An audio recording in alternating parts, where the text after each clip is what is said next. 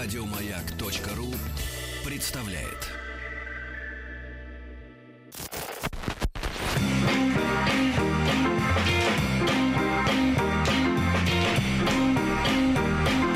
Сергей Стилавин и его друзья на маяке. Дорогие товарищи, друзья, доброе утро всем. Добрый день. Здравствуй, И Владик. доброе утро. Здравствуй, Ольга Израилевна. Доброе утро, А как действительно ваше отчество? Александровна. Ну, я Красиво. могла бы быть Израилевной, мне нравится. У нас так и была преподавательница немецкого. Хорошо преподавала? Официально Александровна. а так- Официально хорошо преподавала. Да, да, да, да. Значит, Ольга, доброе утро. Хочу Доброе извиниться утро. перед нашими слушателями за Пушного. Сейчас послушал ролик с Капотней. Вот эти понаехавшие, вот эти понаехавшие, да, они Продажники. по словарю выучили названия районов Москвы и ими потык- понукают. а что не так с мерзавцы. Капотней? С Капотней Он в том... оскорбил всех. Дело в том, что он там никогда Всех не был. жителей Капотни. Да. Может быть, у человека вся жизнь связана с Капотней. А Он вы не были в хочет. Капотне? Я был в Капотне. Поехали вечером в Капотне прокатимся. Вечером я в, Мон- в Монце, а потом в Капотне. Значит, смотрите, Ольга, здравствуйте. Доброе утро. Во-первых, вопрос «Где Тим?» Наша традиционная рубрика. Секундочку, мы будем разбираться. лично я его больше года не видела. Кто больше? Мы чуть меньше. А где Тим? Так, рубрика «Кто больше?». А, а, продолжаем слушать э, пленку от Тима с объяснениями, где он. Вы слушаете и пытаетесь понять, о чем он говорит. Ага. А, Юлия, привет, это Тим. Прямо сейчас самое прекрасное время дня. Это 2 часа ночи. Я не могу спать. Личные проблемы. Крутится в голове. Ты знаешь что? Бывают такие моменты, где ты что- что-то очень долго ждешь. И ждешь, и ждешь, и ждешь. И потом решил ждать. И ты стараешься ус- ускорить этот процесс. А не получается и ничего не помогает, и ты не спишь.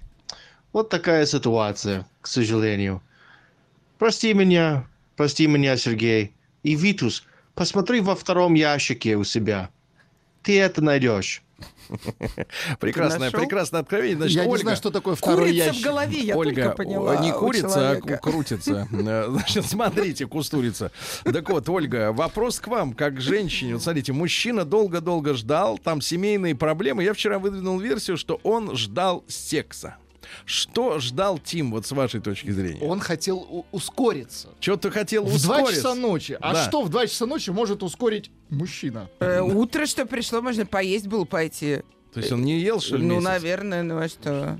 А какого Нет, секса можно в два кажется- ночи ждать? Все спят в Нет, два в ночи. два ночи он уже понял, что не заснет. И не ускорится, да. И не сможет встать утром, чтобы прийти к- на работу. Ну, вообще, Еще и второй ящик, конечно, Как он о вас бы. думает, да? Как Вот он о вас как думает. Как вас мы о нем думаем. думает, он знает.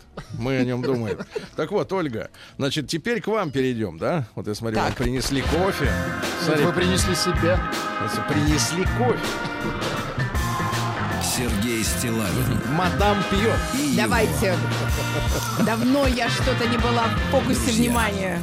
А теперь, Ольга, вам придется ответить за статейку паршивую, которую мы, э, значит, соответственно, в дороге, когда путешествовали из Москвы на Байкал на автомобиле, прочли. То есть вы читаете обо мне в путешествиях? Ну, нам прислали, с- ты посмотри, что эта курица пишет. Вот так Где? вот. А где это написано? Почему я не знаю? Да, э, хз где? Вот Да. Где-то так вы что-то написали. Да, да, да. Вспоминайте. Значит, значит, это не город в Азии, хз где. Э, Так вот, друзья текст был следующий примерно. Я начал читать, и меня действительно вывернуло наизуinku просто во время дороги. Да, там было написано. Тронула ваше сердце каким-то образом? Не сердце. Душу? Ольга сценарист. Ольга сценаристка. Да. Так вот, там были текст такой примерно. Это самое. Я работаю на маяке. Так. И однажды я изменила свою жизнь. Круто. Не Так. бойтесь менять. Кому вы это наб- набрехали? Разве не было? Я раньше работала, я же вам сказала, я Нет, это была мы помним продажницей. всё. Кому я вы работала в бизнесе. интервью? А Кому? теперь я хожу на маяк и отчитываюсь Вы перед вами о своей жизни. Разве я ее не изменила? Вы ходите не так часто, чтобы об этом говорить всяким журналюгам. Значит, смотрите, А это кто это был? вопрос времени. Кто это Почему был? вы Я меня чаще понимаю. не пускаете? Это другой разговор. Не пускаем, потому что тогда вы будете давать интервью Таймс. Вы захотите передачу. Да-да-да. А их у нас нет. Да, а у нас 24 часа в сутках, и Дальний Восток должен слушать музыку. Давайте мы Шутка. поменяем вашу жизнь. Как вы хотите поменять вашу жизнь? И будете писать, я раньше ходил на маяк, а теперь я продаю э, металлопрокат на заводе. Я просто люблю собак. Или выгуливаю В каком собак. смысле люблю собак, Владик? Ты же заговаривайся давай.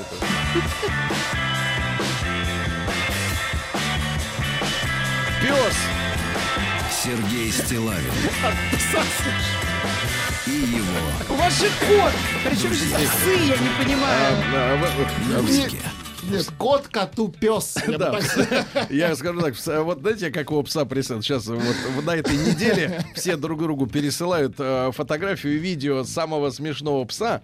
Он маленький такой, значит, ну типа этого чихуахуа.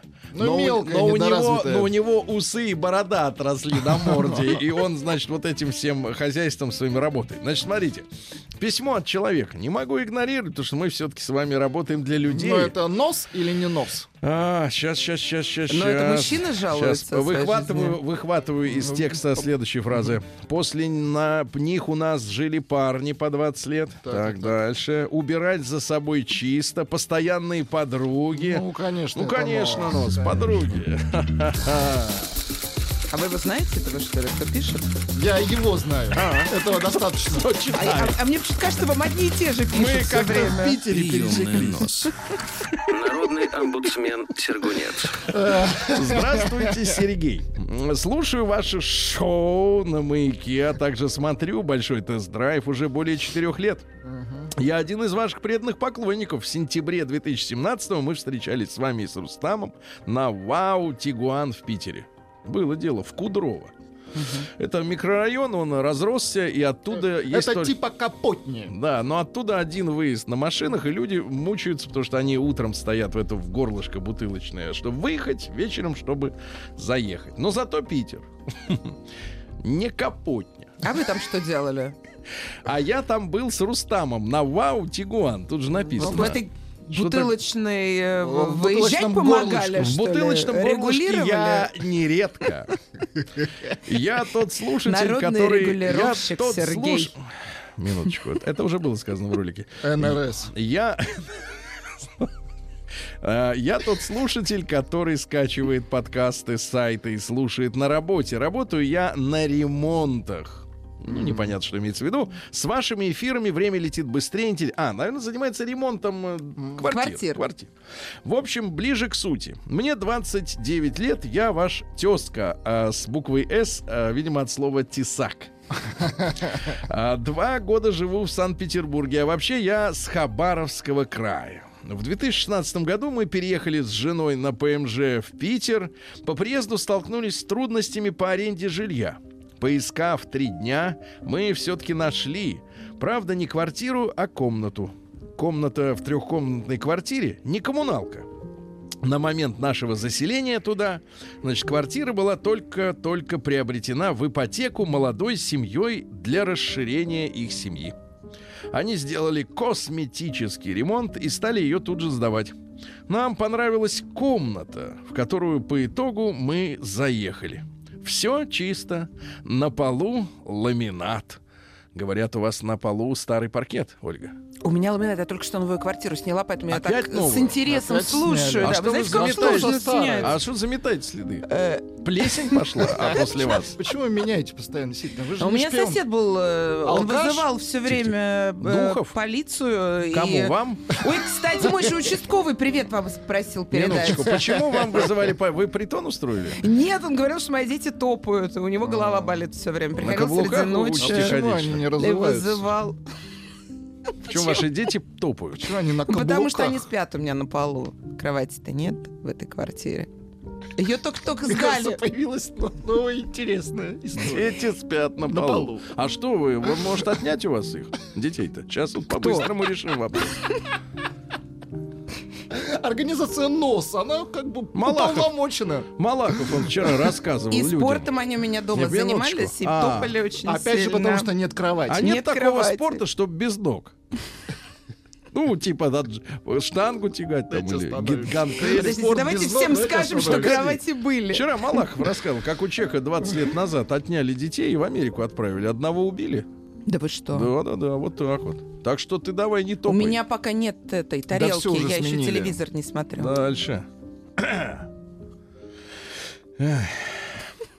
Да, все чисто, на полу ламинат. Видите, сколько ассоциаций от слова ламинат? Я ду- думаю, что у вас тоже. У меня сейчас ламинат в новой квартире. У вас какой крепости ламинат? 33-й? Да, Я думаю, покрепче. Десятка Еще- или двадцатка? Еще креп. Ну, десятка это вообще Ну просто... давайте дочитаем, как же там человек мучился-то. Все чисто, на полу ламинат, обои новые, не в бабушкином стиле. Также в комнате есть своя гардеробная, сделанная из гипсокартона. В общем, заехали мы в нее первыми. Квартира, кстати, находится не в центре, а на проспекте Большевиков. Ну, читай, Капотня в московских, так сказать, категориях. Жили мы сначала месяц одни. Потом заехал сосед. Ему 36, где-то работал допоздна, приходил домой вечером, можно сказать, что его и видно не было. Потом заехала пара с Якутии. Мгм, Им 33. Они, так скажем, в гражданском браке. Жили мы так полгода. С якутами. Не с якутами, Подождите, две семьи, а с холостой мужик. Якутии. Тут как Пока это... тихо, сюжет подробно, должен быть. подробно сейчас Сюжет будете- уже- уже нарисован. сюжет нарисовался, когда они приехали в Питер. Все остальное уже драма. Им 33, они, так скажем, в гражданском браке. Жили мы так полгода, все было чисто. У нас не было никакого графика по уборке, каждый просто поддерживал чистоту, прибирался за собой. Спустя полгода сосед съехал. И через пару месяцев и соседи из Якутии съехали по семейным обстоятельствам. Ну, видимо, То разбежались. есть это и есть драма. Нет, после них у нас жили парни. Парни Пары. всей земли. Тихо, по 20 лет, которые чистоту не поддерживали. Один из них курил у себя в комнате, а потом говорил мне, это не я, это надуло с окна.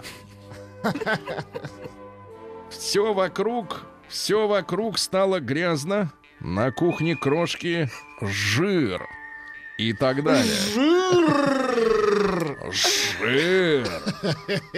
А как, знаете, как а противно, могу понять, когда... а что пишет, чтобы Сережа приехал убрался? Это, знаете, как противно... Это только тоже начало. теперь его это всю работа. Знаете, Нет, как- на неделю не получится. Знаете, как противно, когда чужой жир. Жили они недолго. Один из них уехал домой, а второго выселил хозяин за то, что нарушал правила договора, в котором прописано о том, что в квартире запрещено курить. После того, как они все съехали, мы вычистили всю квартиру, и тут въезжают новые соседи, пара. Тогда им было по 22 года, а сейчас уже 23. Андрей и Алена с Кабардино-Балкарии. На этом наша чистота в квартире закончилась навсегда. Они живут с нами до сих пор, вот уже одиннадцатый месяц. Слушайте, свиньи, о вас пишут. То, что с ними мы хапнули проблем, это еще мягко сказано. Сначала мы терпели, как они по утрам, разбира... собираясь рано утром на работу, гремели посудой и громко разговаривали. Терпели мы это две недели, потом им высказали. Стало немного потише. Как потом выяснилось, это они привыкали. Ну, дома у них так принято говорить громко. Нет никого вокруг. Якобы мы привыкали... А, потом выяснилось, что они так привыкали. Якобы привыкали жить в квартире. Как-то они нам так сказали. То есть до этого не жили в квартире. быть, в доме никогда, жили. никогда в жизни не, не жили в квартире. Там, Они обычно в шалаше. Ну, у всех разный уровень громкости. конечно, конечно. И в шалаше точно Но разные. есть кнопка мют. Потом, посуда? потом начались гости с их стороны, постоянные подруги, которые приходят и сидят у нас на кухне, разговаривают опять же на максимальной громкости, что даже мы в своей комнате все слышим. Опять делаем им замечания. Помогло ненадолго. Потом начались разговоры по скайпу на кухне на всю громкость. А у нас кухня за стенкой. Мы все слышим. Потом каждый праздник 1, 7 января, 23 февраля, 8 марта мы просыпались рано утром от их пьяных заваливаний в квартиру.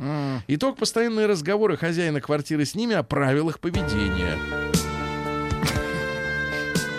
Тогда хозяин решил... Вот так же громко Э, было. Тогда хозяин решил сделать дополнительный пункт в договоре о чистоте и о том, как вести себя в местах личного пользования, таких как кухня. Слушай, домовладелец нарисовался. На сегодняшний день ситуация с утренним шумом, с постоянными гостями наконец решилась, но с грязью, жиром по всей квартире они носят сковородки. Сергей видимо. Валерьевич, придется ехать. Да, по всей квартире не прекращается. Мало того, что убираются они так себе, чистота никак не поддерживается, кухня вся грязная, жирная. Да, так еще и когда предъявляешь им все это, они говорят, это не мы. А в чем, собственно, смысл моего письма? Да, Я- хотелось бы узнать. я бы Потому очень- что я уже ведро и швабру приготовила. я бы очень хотел, чтобы вы обсудили эту тему в прямом эфире. Нормально ли, что молодая девушка, пусть даже из Кабардино-Балкарии, О, о, о, да-да-да, не может Оскорбление. да, Это что нет, такое? это уточнение. Значит, не может мыть и убирать за собой. Убрать за собой чисто, а не возить жирной тряпкой по столам и считать, что прибралась. Неужели наши мамы не смогли своим детям донести о том, не донести о том, это в Госдуме так говорят, донести о том. Донести то надо говорить. Именно. Вот Что? тоже. Вот это То? вот словесный жир. Жир! Да, так вот, а донести, что вокруг так грязно, при том, что эту грязь создала она вместе со своим мужиком. Для меня это первый опыт жить с чужими людьми в чужом городе. И, честно сказать, я просто в шоке от того, что многие молодые люди не готовы к самостоятельной жизни, не готовы и не хотят за собой элементарно прибрать. Я таких бед от своей жены не знаю, хотя она у меня тоже не намного их старше. Как вообще парни могут жить такими бабами-грязнухами? И сами быть такими же грязными. А может, эти бабы что-то другое хорошо? Минуточку. Какая Э, одно другому не... не- А не если у разбираемся. нее А там может быть, не грязно? получается все А хорошо я вас спрашиваю, делать? а если у нее там Подождите, грязно? об этом в письме нет. До вот этой я части про- эта драма еще не дошла, А вот я кстати. сейчас... Он это не проверял. А вот это я Пока. как сейчас, как Лобачевский, провожу параллель, которая пересечется. Так вот, как могут жить с такими грязными бабами и сами быть такими? Все то время, что мы живем с ними, мы просто устали бороться с грязью, жиром. Это просто бесполезно. Они не понимают, что такое чистота. Они ее просто не видят. Недавно мы, недавно они уезжали на две недели в отпуск к себе домой. Ну, понимаете, куда? Мы все отмыли за ними. Они приехали, не прошло и недели, все опять завтра а, грязное. Жир!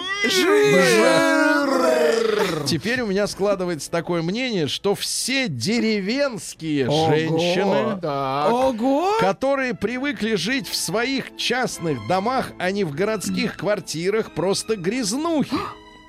И это, и это еще мягко А сказано. вот обобщать-то не Ну, стоит. а вы что, из деревенских? А он-то сам откуда? Вы из квартиры. Нет, вы из деревенских. Да-да-да. Так вы у меня и не были ни разу. Может, у меня там жир кругом.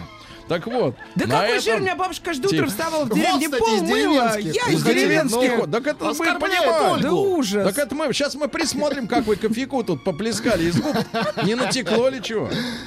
На этом у меня... Тихо. На этом у меня, Сергей, все. Буду очень благодарен, если прочтете мое письмо. А если еще и устроите опрос в эфире, так буду счастлив. Очень уж интересно, что по этому поводу думают парни и взрослые женщины, которые вырастили своих детей грязнухами. Слышите вы? Значит, это... Сейчас, минуточку, с района-то с какого? Значит, Проспект большевиков. большевиков. По- Прибери за собой жир! Нет, э, Пишут, э, появилась новая рубрика «Письмо позвало в дорогу». День дяди Бастилии пустую прошел. 80 лет со дня рождения. Ух ты, а ей уж 80. разный, каждый. Дорогие друзья, итак, я предлагаю считать, э, что Тима не было уже месяц, правильно, в эфире? Ну, как минимум. Как минимум месяц, мы не помним его. Значит, Ольга Александровна, по официальной версии, с Доброе нами утро. сегодня, да, сегодня 29 августа. Э, Ольга, есть сегодня несколько праздников. Вот смотрите, сегодня Международный день действий против ядерных испытаний. Значит, с 2009 года этот праздник отмечается. Я напомню, что к этому моменту мы уж лет, наверное, как 15, наверное, не проводили никаких ядерных испытаний. Вот с момента, по-моему, там с, с Ельцином уже мы Потому что у нас все есть. Завязали, да. Вот скажите, просто, Ольга, вот вы как человек бесхитростный и м, отчасти наивный, скажите, как можно э, гражданскому человеку действовать против ядерного испытания? Вот что делать? Вот куда ехать, бежать, что говорить? Не, ну полно же стран, в которых вообще непонятно, что может произойти. Если Например? мы, ну, я не Конго. знаю, ну какие-то там Конго. Кореи северные. Ну что, кто вам внушил, что там непонятно, что может произойти? Непон- У меня подруга была в Северной Корее. Ну, Она а говорит, что с ней произошло? непонятно, Что с ней что там может А, произойти. Так это надписи непонятно. Ну, То есть она они- искала приключений, они а там их не оказалось. Они, во-первых, очень много работают и ходят строем. Реально там она Ну, рассказывала. а Ну, что норм- здесь дурного? Там какие угодно ядерные испытания А вот мы сегодня, сделать. Ольга, мы сегодня про сволочей, которые вот подселились в Питере, э, читали. Так лучше бы они ходили строем, мы много работали, чем э, гадить Э, жиром. тут я соглашусь. Сегодня в, э, испанском городе Буньол традиционная помидорная битва томатина. У меня товарищ туда полетел. Значит, э, они будут кидать друг в друга помидоры. А почему? А потому что Евросоюз наложил э, лимиты на производство помидоров. Они не имеют права продавать их сверх квоты. И столько им не съесть. Да, и поэтому они вот все выращенные сверх... Лечо не умеет делать лечо. А в Африку отправить. Плечо через плечо. Дальше, значит, дальше. Спас. Пусть маму мою туда нужно отправить, она вон уже 100 Маму. банок Давайте закрутила. маму не трогать. Нет, давайте маму отправим и забудем об этом. Пусть учат. забрать. Да-да-да, ей там будет хорошо. Пусть учат бедных жителей, буржуинов. И вот, э, значит, сегодня Спас нерукотворный. Очень хороший праздник. На Руси в этот день селяне усердно просили Господа, значит, соответственно, всяких, э, э, так сказать, положительных сдвигах в жизни, да-да-да. А затем женщины отправляли мужей на поля с хлебом и солью, вот. Ну и, соответственно, э, этот спас также называется ореховым. К этому времени в лесах поспевали орехи, начинали их сбор. Вот вы э, видели когда-нибудь в лесу кешью? Нет, вы любите вообще орехи? Кешью в земле э, растет, а не на Я деревьях. сказал в лесу, это не значит, что до деревьев. Давайте про землю не будем. Вот почему женщины так всегда понимают текст? Что это значит? Вот, Ольга, вот как вот вы понимаете, что для вас лес это только вверх? Да. А лес это белка, и орешки на, на Белка дереве. это другое. Белка это вот Владик вам расскажет, как это романтично. Кстати, представляете, как сознание работает. Сразу только думаешь, что растет. Так вы, наверху. женщины, сами видите то, что хотите, то, что вам говорят. Значит, в 1346 году король Дании Вальдемар IV, который ехал в Святую Землю, Так. По походе подписал в Мариенбурге, ныне это местечко в Латвии называется Алускне, подписал грамоту о права о продаже Ливонскому ордену вот э, этой территории за 19 тысяч э, чистого Гульденов. серебра. Да, да, да. Ну, короче говоря, вечно этими прибалтами торговали. Да. А в 1600 потом нам продали. В 1619 году Жан-Батист Кальбер Родился французский государственный деятель, член французской академии. Вот взяли его, э, когда он был сыном богатого купца, да, его взяли на службу кардиналом Мазарини. Ну и вскрыл злоупотребление главного интенданта Фуке, которого бросили в тюрьму. Просто Да, поправляет да. кишью на дереве, а арахис в земле. Да? Мне кажется, У вас-то все в пакете в одном с этим, с этими, Нет, у вас-то все на полке. со понятно. да, вот с марципаном. С марципаном все у вас я вместе. проверю. Да, конечно, проверьте. Ну, аж Ну, конечно, проверьте. Но, мне кажется, вам не стоит. Это называется образовательный канал. Да, двухсторонний. Двухсторонний. Канал работает туда-сюда, как Порш. После смерти Мальбари... Мазарини, извините, Кальбер стал главным советником короля Людовика XIV. Вот. А, Ну, и при нем военный флот Франции вырос с 18, вот только представьте, до 276 судов. То есть Слушатели не уймутся, арахис это бобы. Дальше. а, Компания вот Вест-Индская, Ост-Индская при нем. Ну, это вот компания, которую возили наркотики в Китай, да? М, Вот. Ну и Кальбер, говорят, работал э, 15 часов каждый день работал. Не обращал внимания на придворный мир, на то, что думали, так сказать, в обществе. Постоянно боролся с духовенством, ну и так далее. Ну, ну и от- отстаивал свою точку зрения перед королем. Хотя свое мнение не навязывал. Ну вот. Ну и финал какой? Э, разорительные войны все уничтожили плоды его долголетних трудов. Ему пришлось э, узнать несовместимость экономической системы с внешней политикой Людовика. Вот. Ну и он был сломлен этой неудачей.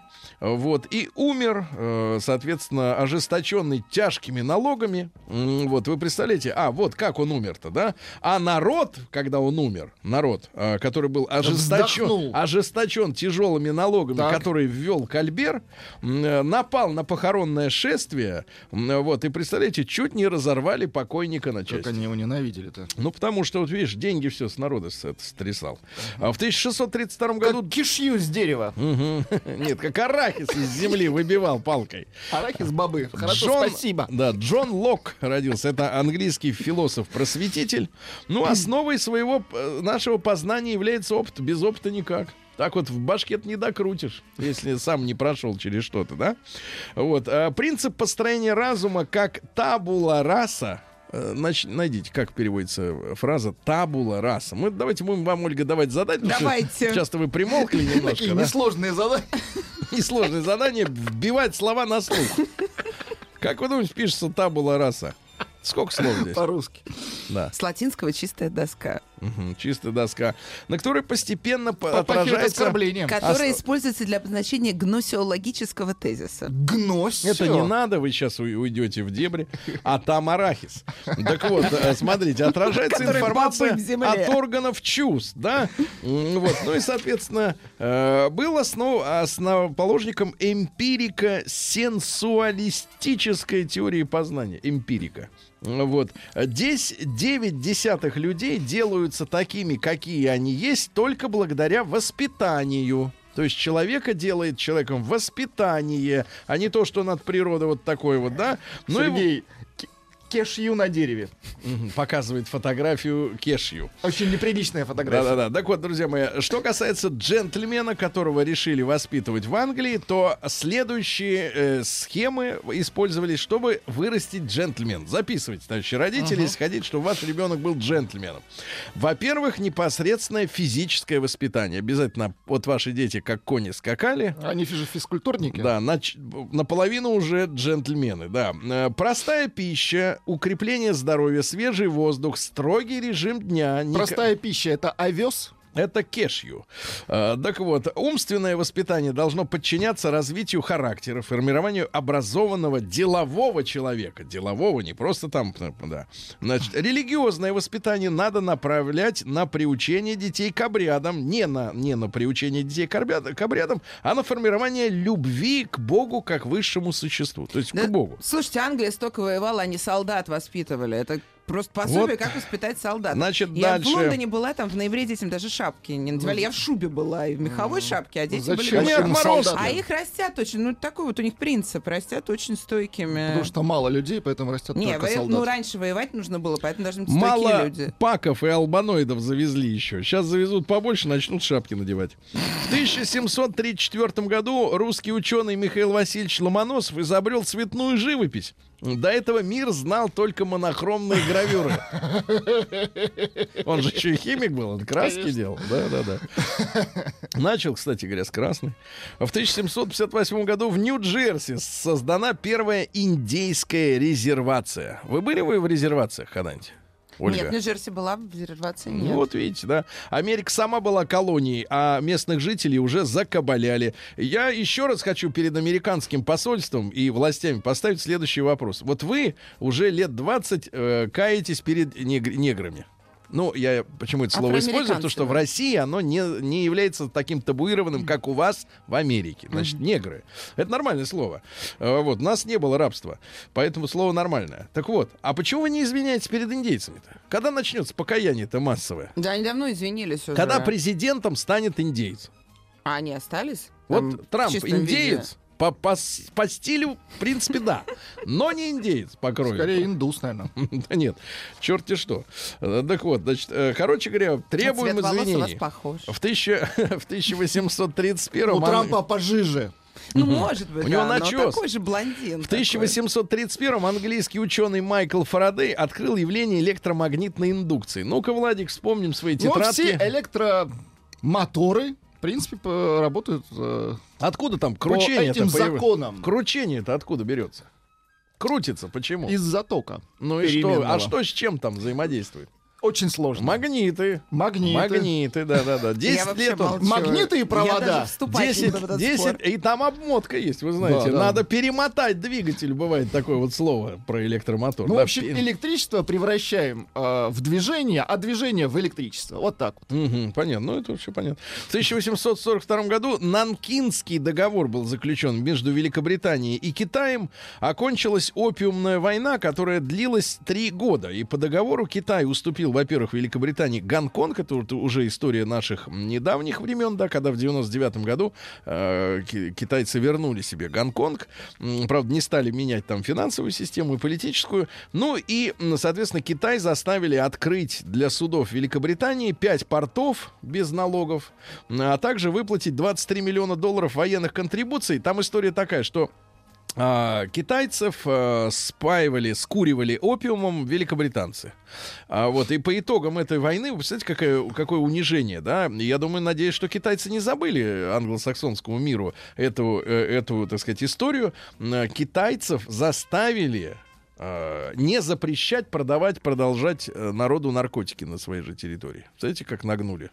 Там же половина населения умерла из-за того, что они курили опиум с утра до ночи. Ну, это Стравили наркота. целую страну, да. Да-да-да, и Да, китайцы... Англичане еще вывезли все их э, декоративное искусство. А за, да, а за там, наркоту вывозили все. эм, Да-да, но это п- п- потрясающая история. Фарфор. Вот, вот, собственно говоря, ребята, чтобы не было иллюзий, с кем мы имеем дело, с какой просвещенной Европой, мы, собственно говоря, с вами тоже имеем дело. И те горлопаны, которые говорят, что надо дружить с ними, они не хотят ни с кем дружить. Они хотят вывозить и уничтожать. Ну, это давно было. Всё. Ну, вот что давно было? Ну, мертвых-то кто воскресит? А? Гробовой, что ли, твой? Я не знаю, кто такой гробовой. А кто такой Гробовой? Так, это она тоже не знает. Хорошо, но сегодня у нас день кешью. С гробовым позже. В 1800... т- А краповый берет, знаете, что такое? Гробовой берет. да. Ну, хорошо. Ну, да, Тогда простите. В 1861-м Андрей Иванович Желябов родился, революционер-народоволец. Ну, вот э, э, Питер э, не так давно избавился от улицы Желябова, вот, которая в честь его была названа в самом центре города. Она выходит к Невскому проспекту. Ну и, соответственно, сначала он ходил в народ, а потом понял, что крестьяне не хотят ненавидеть царя, как он э, сам это делал. Э, ну и понял, что надо взрывать к чертовой матери. И под Александровском он участвовал в неудавшемся покушении на возвращавшегося из Крыма императора Александра II. Они взорвали поезд, помните, где Александр II, э, так сказать, вот как-то чуть не пострадал, да? Ну и выступил как один из организаторов взрыва в Зимнем дворце, который был подготовлен и осуществлен Степаном Халтуриным. Просто Еще один. террористы, да. В Питере тоже есть улица И Халтурина. в Туле есть улица Халтурина. Ну, конечно, это вот один и тот же человек, а улиц несколько. А, и в тысяч... раз- Работал на совесть. Давайте так, раздвоение улиц. А, Ну и фактически хотел, очень страшно хотел взорвать царя. Его, соответственно, поймали и повесили. День дяди Бастилии пустую прошел. 80 лет со дня рождения. Ух ты, а ей уж 80. Праздник каждый Дорогая Ольга, а, Ольга Кешью, я буду вас теперь сегодня звать. А, Чарльз Франклин Кеттеринг родился в 1876 в этот день, 29 августа. Но не надо путать с кейтерингом. Я вижу, вы поесть-то любите, да? Очень особенно Загнать, загнать за щеку Кешью. Так сказать, да? Земляной орех. Да, да, да. Так вот, пойти так с вот, да кешью. выкопать давайте. Накопать ведро кеш. А я думала, что кешью это как раз вот свиньи ищут, знаете, в земле. Это не кешью, Это они желуди. Свиньи А, ищут а, кофе. Желуди ищут. Ищут кофе. Вообще свинья везде найдет. Утром, никак не проснуться. Кофе ищут. Не с кофе. Так вот, главным, главным его изобретением, ребята, кеттеринга, стали, во-первых, а, электрический автомобильный стартер. Это очень важно, да. С кривого перестали заводить в автомобиле. И, и система зажигания, которая установлена на автомобилях, прежде всего, Кадиллак, А еще раньше он придумал кассовый аппарат, э, работал также, э, сказать, в лабораториях для использования фреона в холодильных установках, да.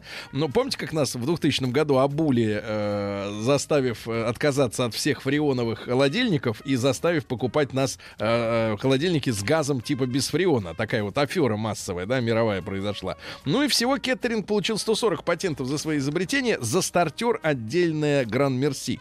В 1883 в городе Оттаве в Канаде Томас Ахерн Нормальная фамилия. Продемонстрировал первую, Неплохая. первую электрическую плиту. А сейчас люди жарят на индукционных. Вы знаете, Ольга? Да, но это неудобно. Там посуда неудобно-то. нужна. Специальная посуда, зато греется быстрее.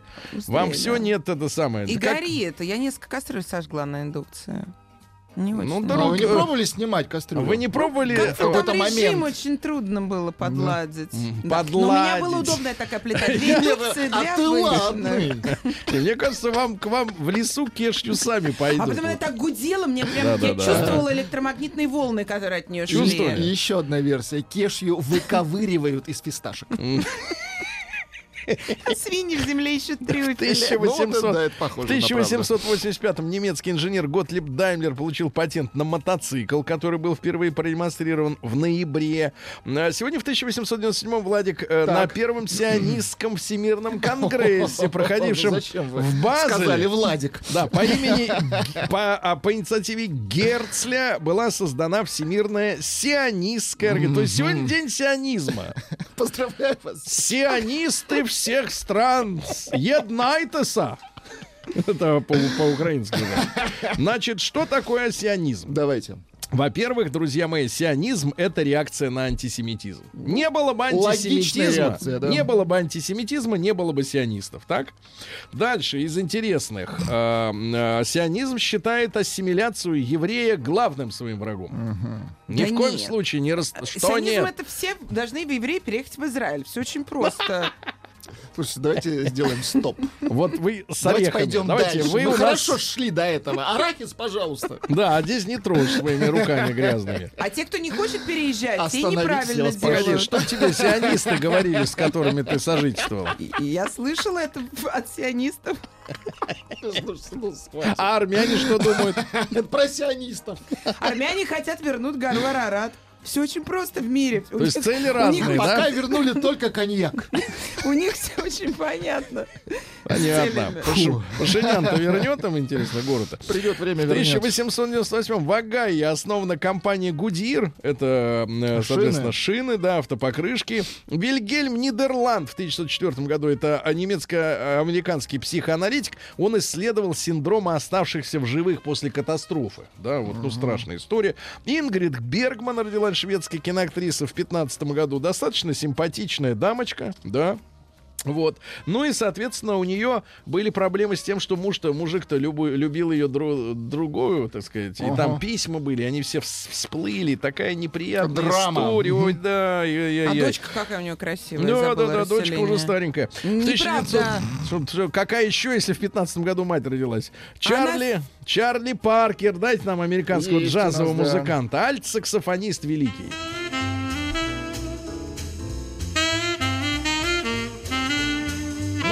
Закончил печально, к сожалению. Ну ничего, ничего, зато... Но зато, да. ну, героин.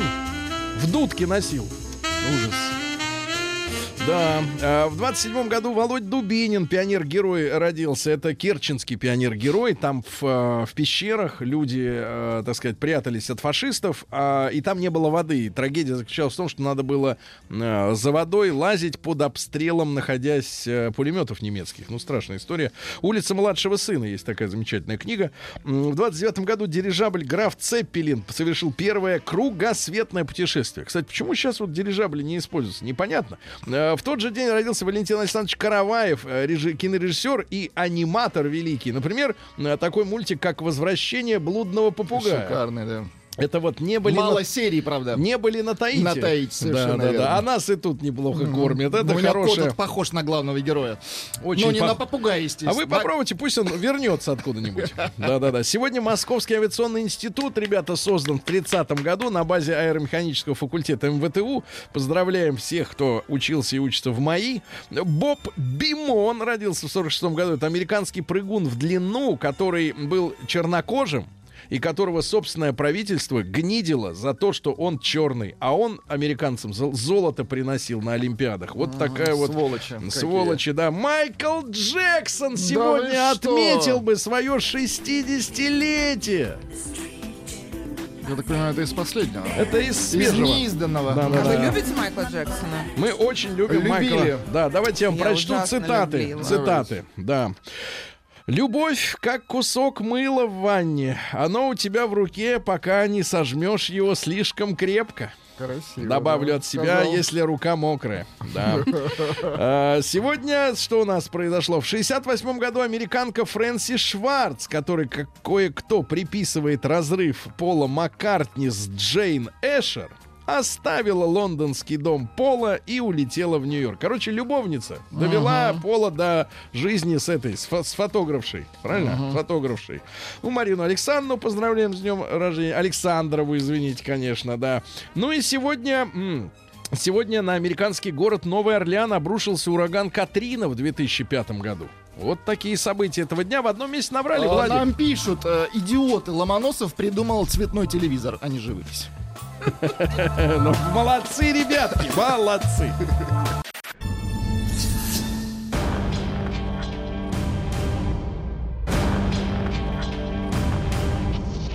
Новости региона 55.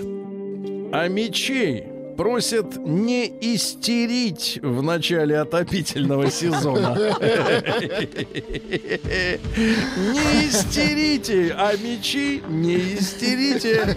А омская бизнес-вумен обманула 737 человек. Ну, хорошая цифра, как Боинг. 737 на 160 миллионов рублей. Владик, почитайте в среднем, насколько был обманут каз. 160 167 миллионов, миллионов. делите на 737. А где А, сейчас? в Омске сидит. В Омской области черный лесоруб прихватил и грузовичок асфальта. Товарищ специализируется по дереву, но не прочь и взять, так сказать, асфальтом. А меча оштрафовали на 120 тысяч за угрозу игрушечным пистолетом. Появились подробности о том, как вчера взяли э, э, амичку 22-летнюю, которая раскладывала наркотики. Раскладывала, раскладывала наркотики. Так вот, Но в Она гадала по наркотикам. она раскладывала наркотики в районе нефтяники, но она находилась в меховой жилетке и с чокером на шее. Скажите, пожалуйста, скажите, пожалуйста, а что такое чокер? На шее. Э, такая вот э, очень плотно прилегающая полоска кожи или Это из ткани. порно что-то Ну, такое? на Это- шее, как украшение, как колье. Это из какого? Из кожи. средневековья? Ну, мне кажется, Ну, очень это пришло. эротично. 226 тысяч. В среднем. Ну и, наконец, отличная новость из Омска. Омский стронгмен. Стронгмен. Это не омбудсмен, это омский стронгмен Шевляков. Вошел в десятку сильнейших людей планеты. Браво! Поздравляем.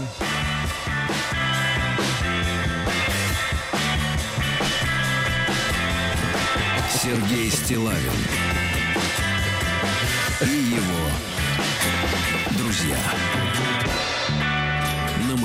Друзья мои, из Роскачества сообщают. Роскачество изучит туалетную бумагу и проверит, хорошо ли смывается втулка. Я хорошо ли она Скажи, пожалуйста, а у тебя втулка хорошо смывается? Да не волнуйтесь, картонная втулка. Ну и наконец, э, ну и наконец. Московский сервис по ремонту техники бьет тревогу. Вместо ноутбуков и телефонов москвичи массово несут в ремонт вибраторы. Москвичи? Какой ужас. То есть москвичи? Москвичи, мои москвичи. Не москвички, заметьте. Тихо. Не я это сказала. Тихо. тихо. Ну что же, наука. Да что ж вы завелись-то? Все, мы прошли эту новость. Успокойтесь. Так вот, ученые рассказали о смертельной опасности бразильских ягодиц. А Оказывается, люди мрут, ну, женщины мрут от этих операций. Почему? Там же суть в чем? Жир пересаживается с талии, ну, туда, перед, Туда. чуть ниже сгоняется, да? Так вот, возникает жировая эмболия, то есть закупорка кровеносных сосудов жиром при неправильном его введении. И люди мрут, там, Адская 30, история. 32... Жир слово дня, да? 32 человека. Ученые подсказали позы для бесконечной близости. Ну, многие волнуются, что слишком они такие, как бы скорос, эм, да, скороспелые. А, так вот, оказывается, надо использовать позу ложки. Ага. Ну, это уж вы сами поймите, Пойду что имеется в виду. Польза, поза ложки. Покажем нашим слушателям Ложки ложки? дегтя. Вы покажете одна эти все позы. Одна. Значит, да, да. Ученые выявили связь между шизофренией и марихуаной. Оказывается, растаманы, они шизики. Ну, их доводит вот трава до этого всего. Да, Курево. Да. да, раскрыто значение формы пупка. А Так. теперь, внимание, вспомните, какой вас. Если вам мешает живот посмотреть, подойдите к зеркалу и рассмотрите. Так смотрите, выпирающий пуп, если он оттуда прям выпирает, это общительные и уверенные в себе оптимисты, но у них бескомпромиссный характер, они неуживчивы с другими. Дальше. Глубокий круглый показатель скромности, отзывчивости и мягкосердечности. Если он узкий, вертикальный, Узкий — это щедрые и сдержанные люди. Сплющенный горизонтально, плоский у, эмо- у эмоционального человека со сложным характером, с таким непросто. Ну, а овальная форма — люди гиперактивные и очень чувствительные. У вас какой, Владимир? У меня вот э, Я, сплющенный. я смотрю, что у вас вот пух мешает э, рассмотреть форму. Да. Это у вас. Да, да, ученые создали первую в мире математическую модель машины времени. То есть, нака- то есть математически они доказали, что путешествие во времени возможно. Теперь главное найти технологию. Дальше. Здоровый образ жизни оказался смертельно опасным. Так, Это выяснили в университете Лодзи в Польше. Ну, наконец-то кто-то Грозит людям со, со здоровым образом жизни, кто, кто низкоуглеводные диеты Ну, придерживается. ест всякую чушь. Да, так вот, ишемическая болезнь сердца, э, инсульт и рак. Вот все для них. Но да. они жира очень много едят. Да, ну и дальше. Тихо. Ну и дальше. Названа э, неожиданная польза частого отпуска. Оказывается, риск преждевременной кончины уходит, если постоянно отдыхать. ну, и, очень хорошо. ну и, наконец, ученые связали наличие глубоких морщин с высокой вероятностью заработать инфаркт. Если морщины глубокие, ребята, осторожно.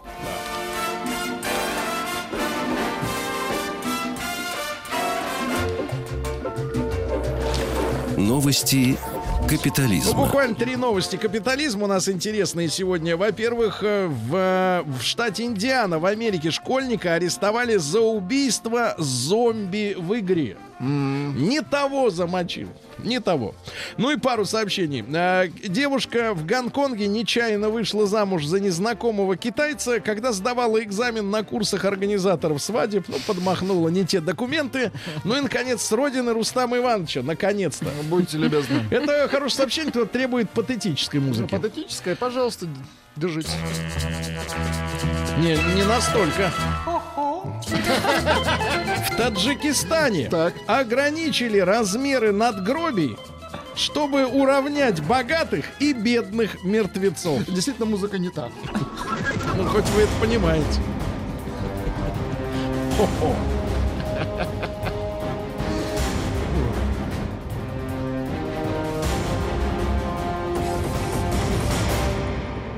Россия криминальная. На жительницу Уфы в торговом центре напал неизвестный с иглой. Насколько опасен укол? Может быть, там была кровь спидоносца? О, Да-да-да, вот видите, напал неизвестный. Изучают камеры видеонаблюдения, кстати говоря, и ищут чувачелу. А, побег 20 ядовитых змей из московской квартиры провалился. Хорошо. это хорошая Ну и новость. главная новость До дня. мусоропровода не добежали? Главная не добежали? новость Это дня. не змея, а мусоропровод, это устройство. Я говорю, главная новость. Брянские таможенники в детском паровозике, присланном почтой Германии, нашли крупную партию экстази. Это гениально. Стоп! Сергей Стилавин. И его друзья. Так а сколько можно бусурманинам тут петь? Э, Это да, вот- Офенбах. Вот и тем Но более. не тот, Сергей. Да, значит, ребятушки, мы сегодня с утра читали письмо от мужчины, э, который два года уже живет э, в Питере. Ему 29 лет, он переехал из Хабаровского края в Санкт-Петербург, и ему удалось каким-то образом, значит, в Питере, в спальном районе, будем вещи называть своими именами, на отшибе снять комнату в трехкомнатной квартире, где его вот уже год мучают соседи, приехавшие из Кабардино-Балкарии, а он сам из Хабаровска. Ну и тема там такая, что женщина в этой паре, которая вот въехала в соседнюю комнату, э, значит, она не прибирается за собой. С жирной грязной тряпкой И за своим товарищем. притира- протирает стол. Значит, везде жир, накапано, грязь, грязь, грязь, грязь, грязь, грязь, значит, попойки всякие. И вот вопрос, который задает наш слушатель.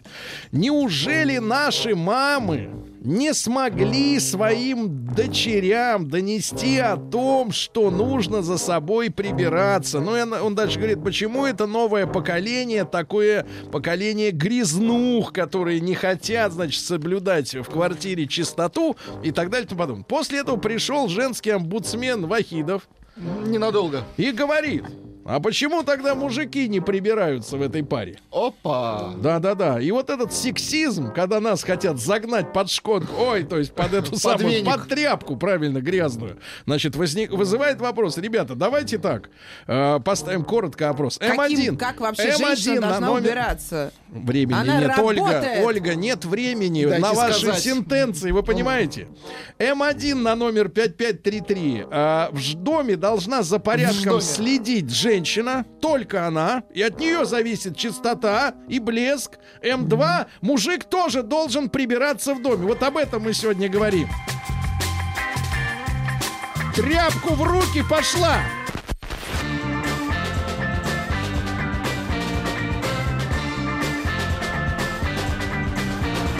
Сергей Стилавин и его друзья. Друзья мои, так сегодня письмо э, позвало нас в дорогу на работу э, и э, диктует нам вопрос темы дня. 29-летний мужчина, приехавший из Хабаровского края в Питер, снял там со своей женщиной комнату, а в соседнюю комнату заселились неряхи. И вот как описывает еще один фрагмент из этого письма, он свою жизнь на протяжении 11 месяцев он борется с грязью, с жиром. Так вот, а, они не понимают, что такое чистота. А они ее просто не видят. Недавно они уезжали на две недели в отпуск к себе домой. Все, мы все отмыли за ними. Они приехали, не прошло и недели, как опять все грязное, жирное. Теперь у меня складывается мнение, что все деревенские девушки, которые привыкли жить не в квартире, а в доме, э, вот, просто грязнули. Это еще мягко говоря. Значит, ему смотрите. кажется, что женщина Да. должна сесть и убираться. Значит, смотрите, не сесть, а встать. Зад надо оторвать, чтобы убраться. Сидя не уберешься. Так вот, смотрите, М1 на номер 5533. Да, за порядком, чистотой в доме, а дальше и за уютом. Должна следить только женщина. Только в ее руке находится тряпка. Да. Да, то есть пришла М- с работы. Умелой М2, руке, умелой. М2. Мужик э, несет такую же ответственность за чистоту в доме, то есть он тоже должен вот это тереть, мыть, да, и так далее и тому подобное. Ну и большой разговор, как у вас обстоят дела, да, и что творится с девчонками, которые не приучены к домашнему труду, у которых маникюр, педикюр, понимаешь ли, крем у нее на руке намазан, она, пошли этими руками уже не может ничего сделать, она сделала себе шелак на месяц. Фу. Значит, давайте Геннадий из Москвы и ваше сообщение плюс 7967 103 5533. Гена, доброе утро. Алло, друзья, доброе утро. Геннадий, нужно четко и жестко сказать. Не, вы знаете, я вот сторонник того, что если женщина работает, то как бы тут обязанности, там э, магазин, как и что-то должны... Минуточку, мы о чистоте в доме. Геннадий, А чистоте в браво. доме. Если, например, я вот у меня женщина не работает, да, я в состоянии ее обеспечить, она занимается хозяйством, суп сварить, еще что-то, но опять-таки магазин, я заезжаю по дороге. Я про чистоту, продукты. Геннадий. И чистотой занимается она, только она. Вот, все. Но она не работает. Ну и все. Он же правильно сказал, что если жена бы Она работала, он бы помогал. Мы про конкретную жену. Кто должен наводить в доме порядок? Вот вам женщина пишет. Мы работаем на равных, мы Ага. получаем на равных. И почему я Почему? должна в свой выходной надраивать наше общее жилье, пока он лежит на Ага. диване? Если бы я сидела дома, никаких проблем. И убиралась бы, и готовила сама. А так, Конечно. Фигу. Да, Мария, Ольга, 28 Ольга, лет. вот расскажите, как вас бросил последний муж? А он меня не бросил, я от него ушла. Но когда уходил, он мне кричал, да, что ты умрешь в грязи, и ты не умеешь убираться, и вообще все такое. На что я ему сказала, почему я вообще должна убираться, мы поровну получаем. У меня женщина приходила убираться. Он кричал, ты прислугу себе нашла, ты так не должна себя вести. Ну что же это в конце а ты, за- концов ты хоть такое? раз тебе попадался из вот этих вот уборщиков за деньги мужчина? И, к сожалению, нет. Вот. Я Значит, а почему тогда в семье? Вот настоящий му- мужик вам пишет. Давай. У мужчины два дела, самых главных. Порезать хлеб и завести на ночь будильник. Роман 41 год, Э, Краснодар. давайте. Вы, если Тихо. сильно много жены получаете, у вас еще какие-то права есть это говорить. А если вы поровну зарабатываете... Ольга, Ольга, мужчина не должен говорить жене, сколько он зарабатывает, иначе она всю эту разницу схомячит, ясно? Значит, Это давайте. тайна вклада. Да, да, да, это тайна А охраняется зачем он законом. нужен, этот мужчина Минуточку. такой? Я не понимаю. Никита, Тайный. Нарезать хлеб. А, нарезать На хлеб. Никита, 32 года, да, давайте из Уфы. Никитушка, доброе утро. Доброе утро, друзья. Никита, ну вот честно скажи, во-первых, грязнули они, вот эти молодухи? Вот у меня жена из, из города Дюртюли, прекрасно, я счастлив своим выбором. Она убирает, готовит вкусно, но я ей стараюсь всегда помогать. И пропылесосить, и полы помыть. Я только за. Ну вообще, кто лучше-то, кто должен убираться в доме? Прекрасные Чистоту. звонят. Все-таки на женщине больше ответственность лежит. За чистоту. Да. Ну, друзья, я знаете, по какому поводу еще вам позвонил? Ну, Значит, э, вот сейчас сказали, что иглой в Уфе укололи э, девушку. Так. Значит, я адвокат вот этого парня. Так. Э, на, на- на самом деле мы изучили видеозаписи Так. в этом торговом центре. Э, ну, мы там никакого тычка, ничего не увидели, он просто проходит мимо. Да Это И разберется он- следствие, Никитушка, разберется. Мы сейчас про грязь. Хорошо. Давайте Рому из Москвы послушаем. Видишь, сразу адвокаты подтянулись. Давайте. Рома не сдержался. А Ромы нет. Рома, держись. Пишет вам мужчина. Внимание, я и так носки под стул аккуратненько прячу. Чего еще нужно? Е- а ей надо бы, э, чтобы в стирку убирал. Да через них даже дышать еще можно. Стирать и убирать должна, даже обязана Роман жена. В мои входит обязанность загрузка посудомойки, а моя очень редко убирается, практически из-под палки. Дри- Дмитрий, 33 года. Но э, вам не кажется, что она вам уже все сигналы подала этим редкой уборкой, что она не собирается этого делать? Сигналы подала, что надо в ЗАГС идти разводиться. Да, давайте, пожалуйста. давайте, Рома из Москвы, давайте. Вот как с вами поступили, Ольга? Давайте, О, 28 со мной лет. Рома, доброе утро. Да, Ром, доброе Рома, утро. твой сверстник мучается в Питере. Там грязнухи. Ну, надо быть толерантным. У меня жена тоже из села, поэтому чистота ее не кормит. У них с 6 утра и до заката большое хозяйство. Но сейчас она работает, следит за внешним видом. Ну, по-прежнему остается в той парадигме, которой... про- Так, Рома, вы не надо с утра вот такие слова, как парадигма. Вы нас, Вот, да, поэтому, Вы проще и говорите с людьми. Буду, буду толерантнее. Спасибо.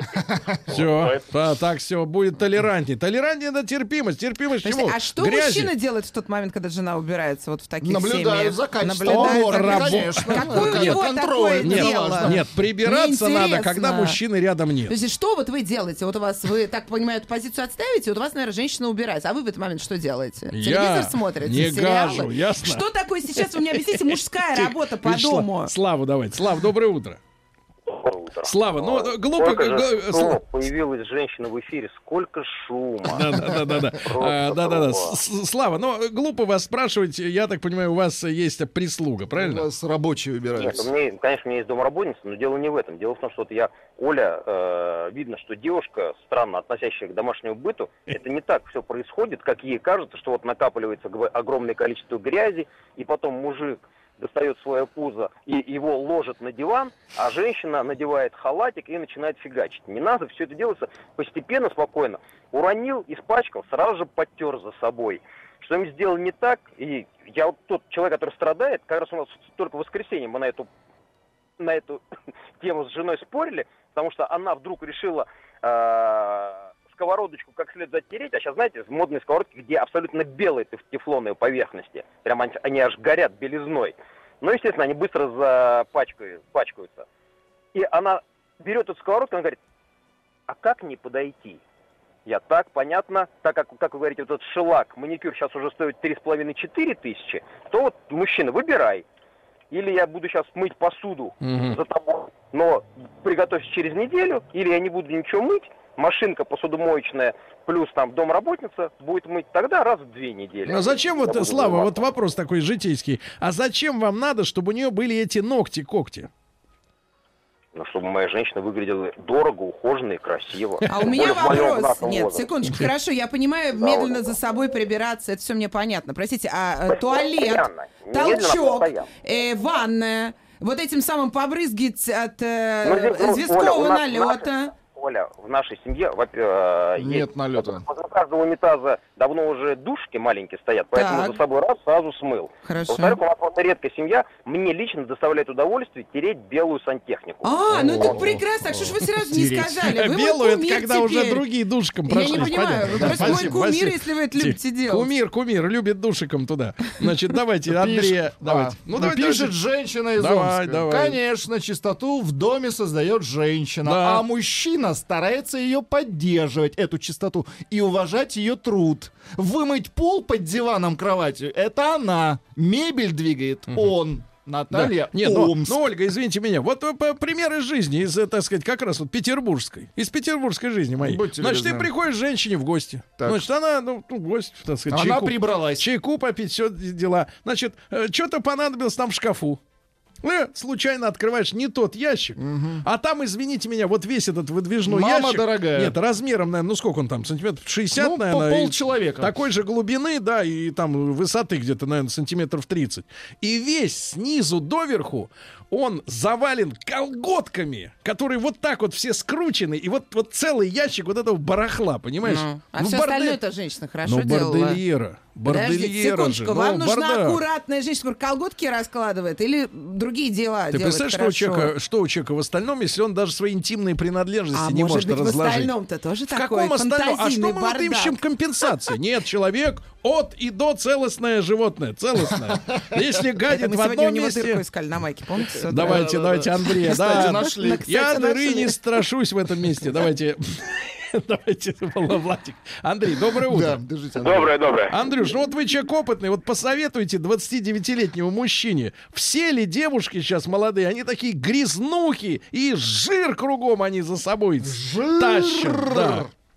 Ребят, ну вообще мелочь об этом говорить целый час, э, об уборке. Э, на самом деле изначально было поставлено так, что мужчина защитник, как лев. И он э, ну, семью защищает, жену защищает. Не, ну, неважно от чего, просто вот он есть, и Лев. все, значит, ходят вокруг, да, вокруг чего? них.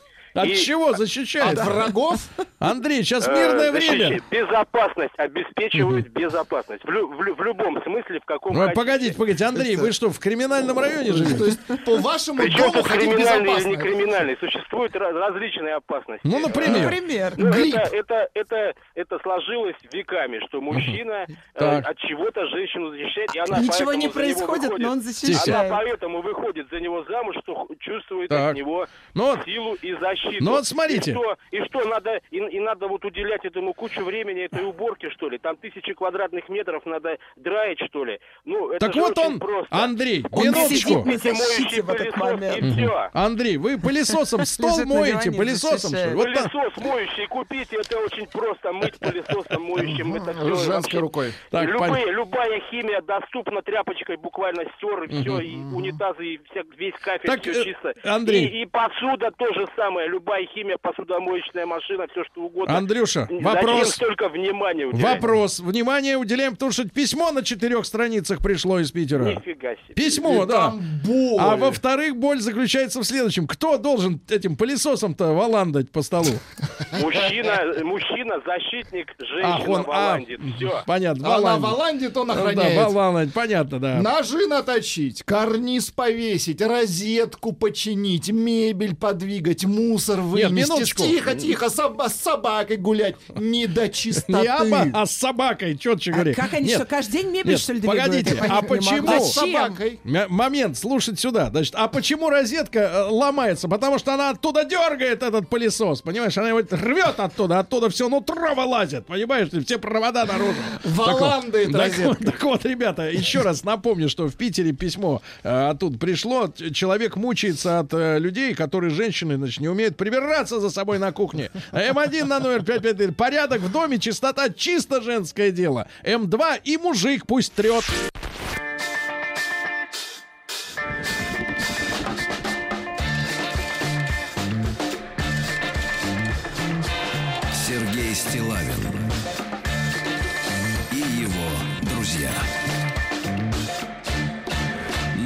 Маяке. Дорогие друзья, мы с вами все реже живем в коммуналках. Э, общежитие только для студентов. Когда взрослый, там, 30-летний человек э, с семьей попадает э, в сдаваемую владельцам квартиру покомнатно, в Питере, да, в спальном районе, он в шоке от соседей, которые за собой на единой для всей квартиры кухне не убираются, да, и крик, клик, э, такой крик души. Неужели все женщины провинциалки такие, э, которые не умеют прибирать за собой и не понимают, что такое чисто и что такое просто вот формально вытерли грязной тряпкой? Э, Короткий опрос у нас и результат совсем скоро. М1 на 05533. Целиком порядок, красота, уют, чистота в доме.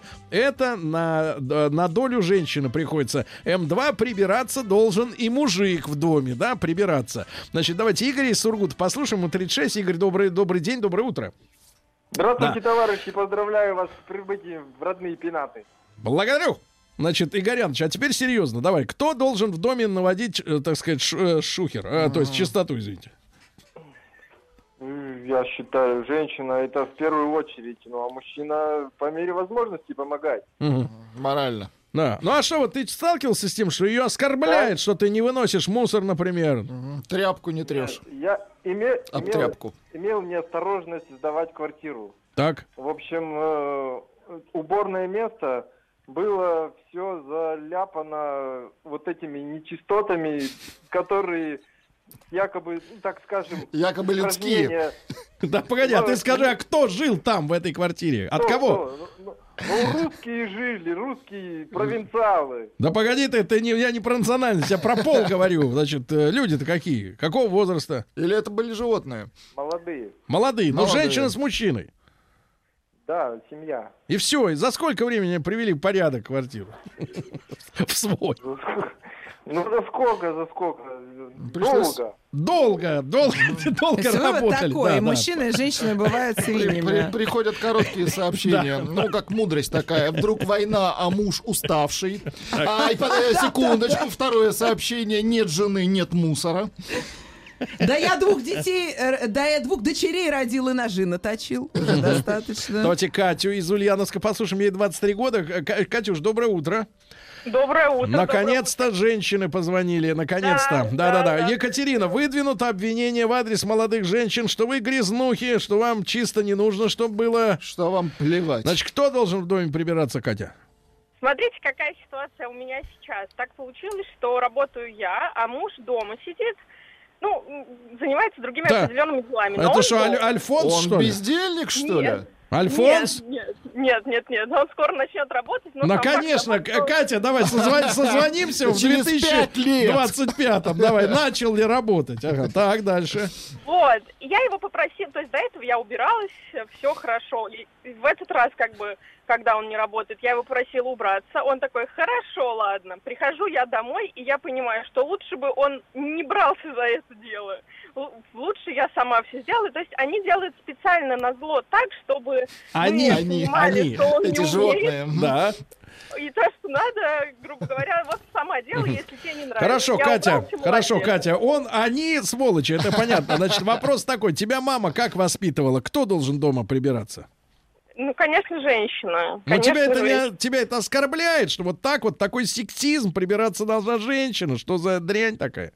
Ну, Ну, ну нет, если честно, не оскорбляет, потому что я понимаю, что мы можем сделать, ну это, по крайней мере, в моей семье, что мы это можем сделать намного лучше и так приятнее. И я знаю, что мужчинам будет тоже хорошо. Вот так вот. Лучше тоже сделать- хорошо. Скажите, Ладно. это такая сложная вещь уборка. Что значит, мы можем сделать это лучше? Зачем из мужчин делать изначально каких-то не очень способных э, к простым действиям Способных бабским занятиям? Ну да, или вот мне мужчина вот здесь пишет, я просто воспитываю супругу уже шестой год. Воспитывает. Шестой год, но не Да, сдается. это всё законно. Не поддается дрессировке. То есть это он про Не женщину. дрессировке, да. а дрессуре. Дрессуре. Уборка, к сожалению, только за мной, но мало того, что не наводит порядок, так это особо. Вы представляете, как он Да, относится к человеку, который особо. живет. Так. Еще не соблюдает чистоту и не ценит мои э, труды. Уже взялся за ошейник и бамбуковую палку. И вообще мне еще старший брат говорил, что все бабы вонючки гризнули. Э, а зачем Слово вы- «гризли», да, а я зачем понимаю. вы живете? Зачем вы так вонючками. мучаетесь? Вы ненавидите женщин в целом. Да, в ц- нет, в целом нет, вы все разные. Ну вот, вы, конечно, похожи Но в вот разных... этот человек Кстати, женщин ненавидит. А, короткое сообщение. Прибираться должны дети. Вот, хорошо. Давайте Алексея из Красногорска послушаем. Леша, доброе утро. Доброе утро, Сергей Валерьевич. Леша, утро. Леша, Леша, А, тебе 38, натерпелся. Скажи, как там с чистотой в доме? Кто за него от- в ответе? От- отлично. Жена в ответе. Работаем вдвоем. Вопрос к Ольге. Почему она считает, что если мы работаем, мы получаем поровну? Почему я должен убираться? Потому что ты женщина. Вот и все. Это, Это заложено аргумент, да. Тихо. Это Кем Заложено заложено? изначально, ясно. Где Хромосомы. заложено? всем заложено, что мужчина, мужчина, он, он, Что? храни- он защитник. Он Чего? защитник. Он боец. чего? Добытчик. Тихо. Добытчик. А Да. женщина это Да. хранительница очага. Вот Да, и все. да. конечно, Леша, а да. ты скажи честно, вот смотри, почему в переходе, когда к ней хулиганы полезут, ты должен свою печень под нож подставлять, да? А Вот дома... именно, Вот да. именно, да. Давай, да, береги Молодец, давай, береги печень, брат. А я за тебя толчок пошла драить, Да. понимаешь, Толчок, это у вас в деревне толчок. Нормально, А у нас в беды, ясно. Внимание, неумолимые факты. Жена уехала в отпуск. Внимание, в отпуск. За две недели ее отсутствия мусор вынес всего один раз. Вывод. Кто мусорит? Гадит она, конечно. Она- Давайте. Э, Лю- Юлю из Москвы. Юленька, доброе утро. Доброе утро. Юленька, что скажете в защиту женщин? В защиту женщин, ну, во-первых, конечно, женщина по, по природе своей более м, создает уют, но в, каждом, в каждой семье по-своему, но если, например, каждый создает себе зону комфорта, если э, женщина, ну, скажем так, не чистоплотная, но мужчина, допустим, гиперчистоплотный, что вот у меня в семье, моим... Алло? Вы чистоплотные или нет? Я не понял. Я, я гиперчистоплотная, и это муж считает моим недостатком. Мгм. Потому что мне это мешает жить, на самом деле, уже, когда приходишь с работы, нет бы расслабиться. Я Давайте, начинаю давайте, драить, Юленька, или- я вас услышал. Давайте я буду вашим коучем по жизни в грязи. Будьте любезны, да. Устройте. Я вас расслаблю быстро за неделю. Значит, спасибо, Юля. Значит, результаты опроса, товарищи. 83% нашей аудитории считают, что прибираться дома должна женщина. И 17% подкаблучников находятся под жестким психологическим прессингом. Освободись, мужчина! Еще пишет, ей еще двери открывать надо. Бесит. Граждане министры Временного правительства, именем Военно-революционного комитета объявляю ваше Временное правительство арестованным. Это вы Завершается пролетарская революция в нашей экономике. Именем революции. Дорогие друзья, с улыбкой слушал э, наш, э, сказать, разговор о О машинах. грядущей осени, да, о формуле. А, Василий Жанович Цветков, э, профессор, доктор исторических наук, э, профессор Московского педагогического государственного университета. Василий Жанович морально готовится к началу нового учебного года, да? Да, да. А, Василий Жанович, ну вот честно скажите, соскучились по студенчеству? Ну, конечно, как Да? же, конечно. Да, ну хорошо, хорошо. И, но тем не менее, пока еще эта неделя такая свободная, расслабленная. А у нас, э, друзья мои, на календаре на нашем историческом э, лето 17 Да. года, то есть событие 101 э, года тому назад, да. И мы переходим к августу, да. Ну, июль, конец июля, август, да. В прошлый раз мы как раз остановились вот на проблеме формирования нового правительства, как его называли, правительство спасения революции. Э, Мгм. Возглавил его сам уже Керенский. То есть они еще не понимали, что спасать надо не революцию, а всю страну. Ну да, наверное, но для них э, революции и страна, они отождествлялись совершенно. Совершенно однозначно. Вот, и э, там еще просто вот несколько моментов, э, наверное, имеет смысл отметить. Вот министр юстиции, э, как мы как раз вот прервали на этом, стал Зарудный, сын творца вот этой судебной реформы знаменитой Александра Мгм. II. И его вот позиция по отношению к большевикам, в общем, тоже, наверное, так это важный момент, отличалась от предшественника. Предшественник министр Переверзев, он считал, что всех революционеров надо закрывать, как говорится, и чем скорее, тем лучше радикалов. Э, Собственно, с его подачи было и подготовлено вот эти вот э, акции против Мгм. Ленина, вот Ленин немецкий Травля. шпион и так далее, да. А вот Зарудный, он относился к этой проблеме гораздо более спокойно, и э, в целом, в общем-то, вот со стороны его каких-то серьезных эксцессов по отношению к большевикам уже не предпринималось.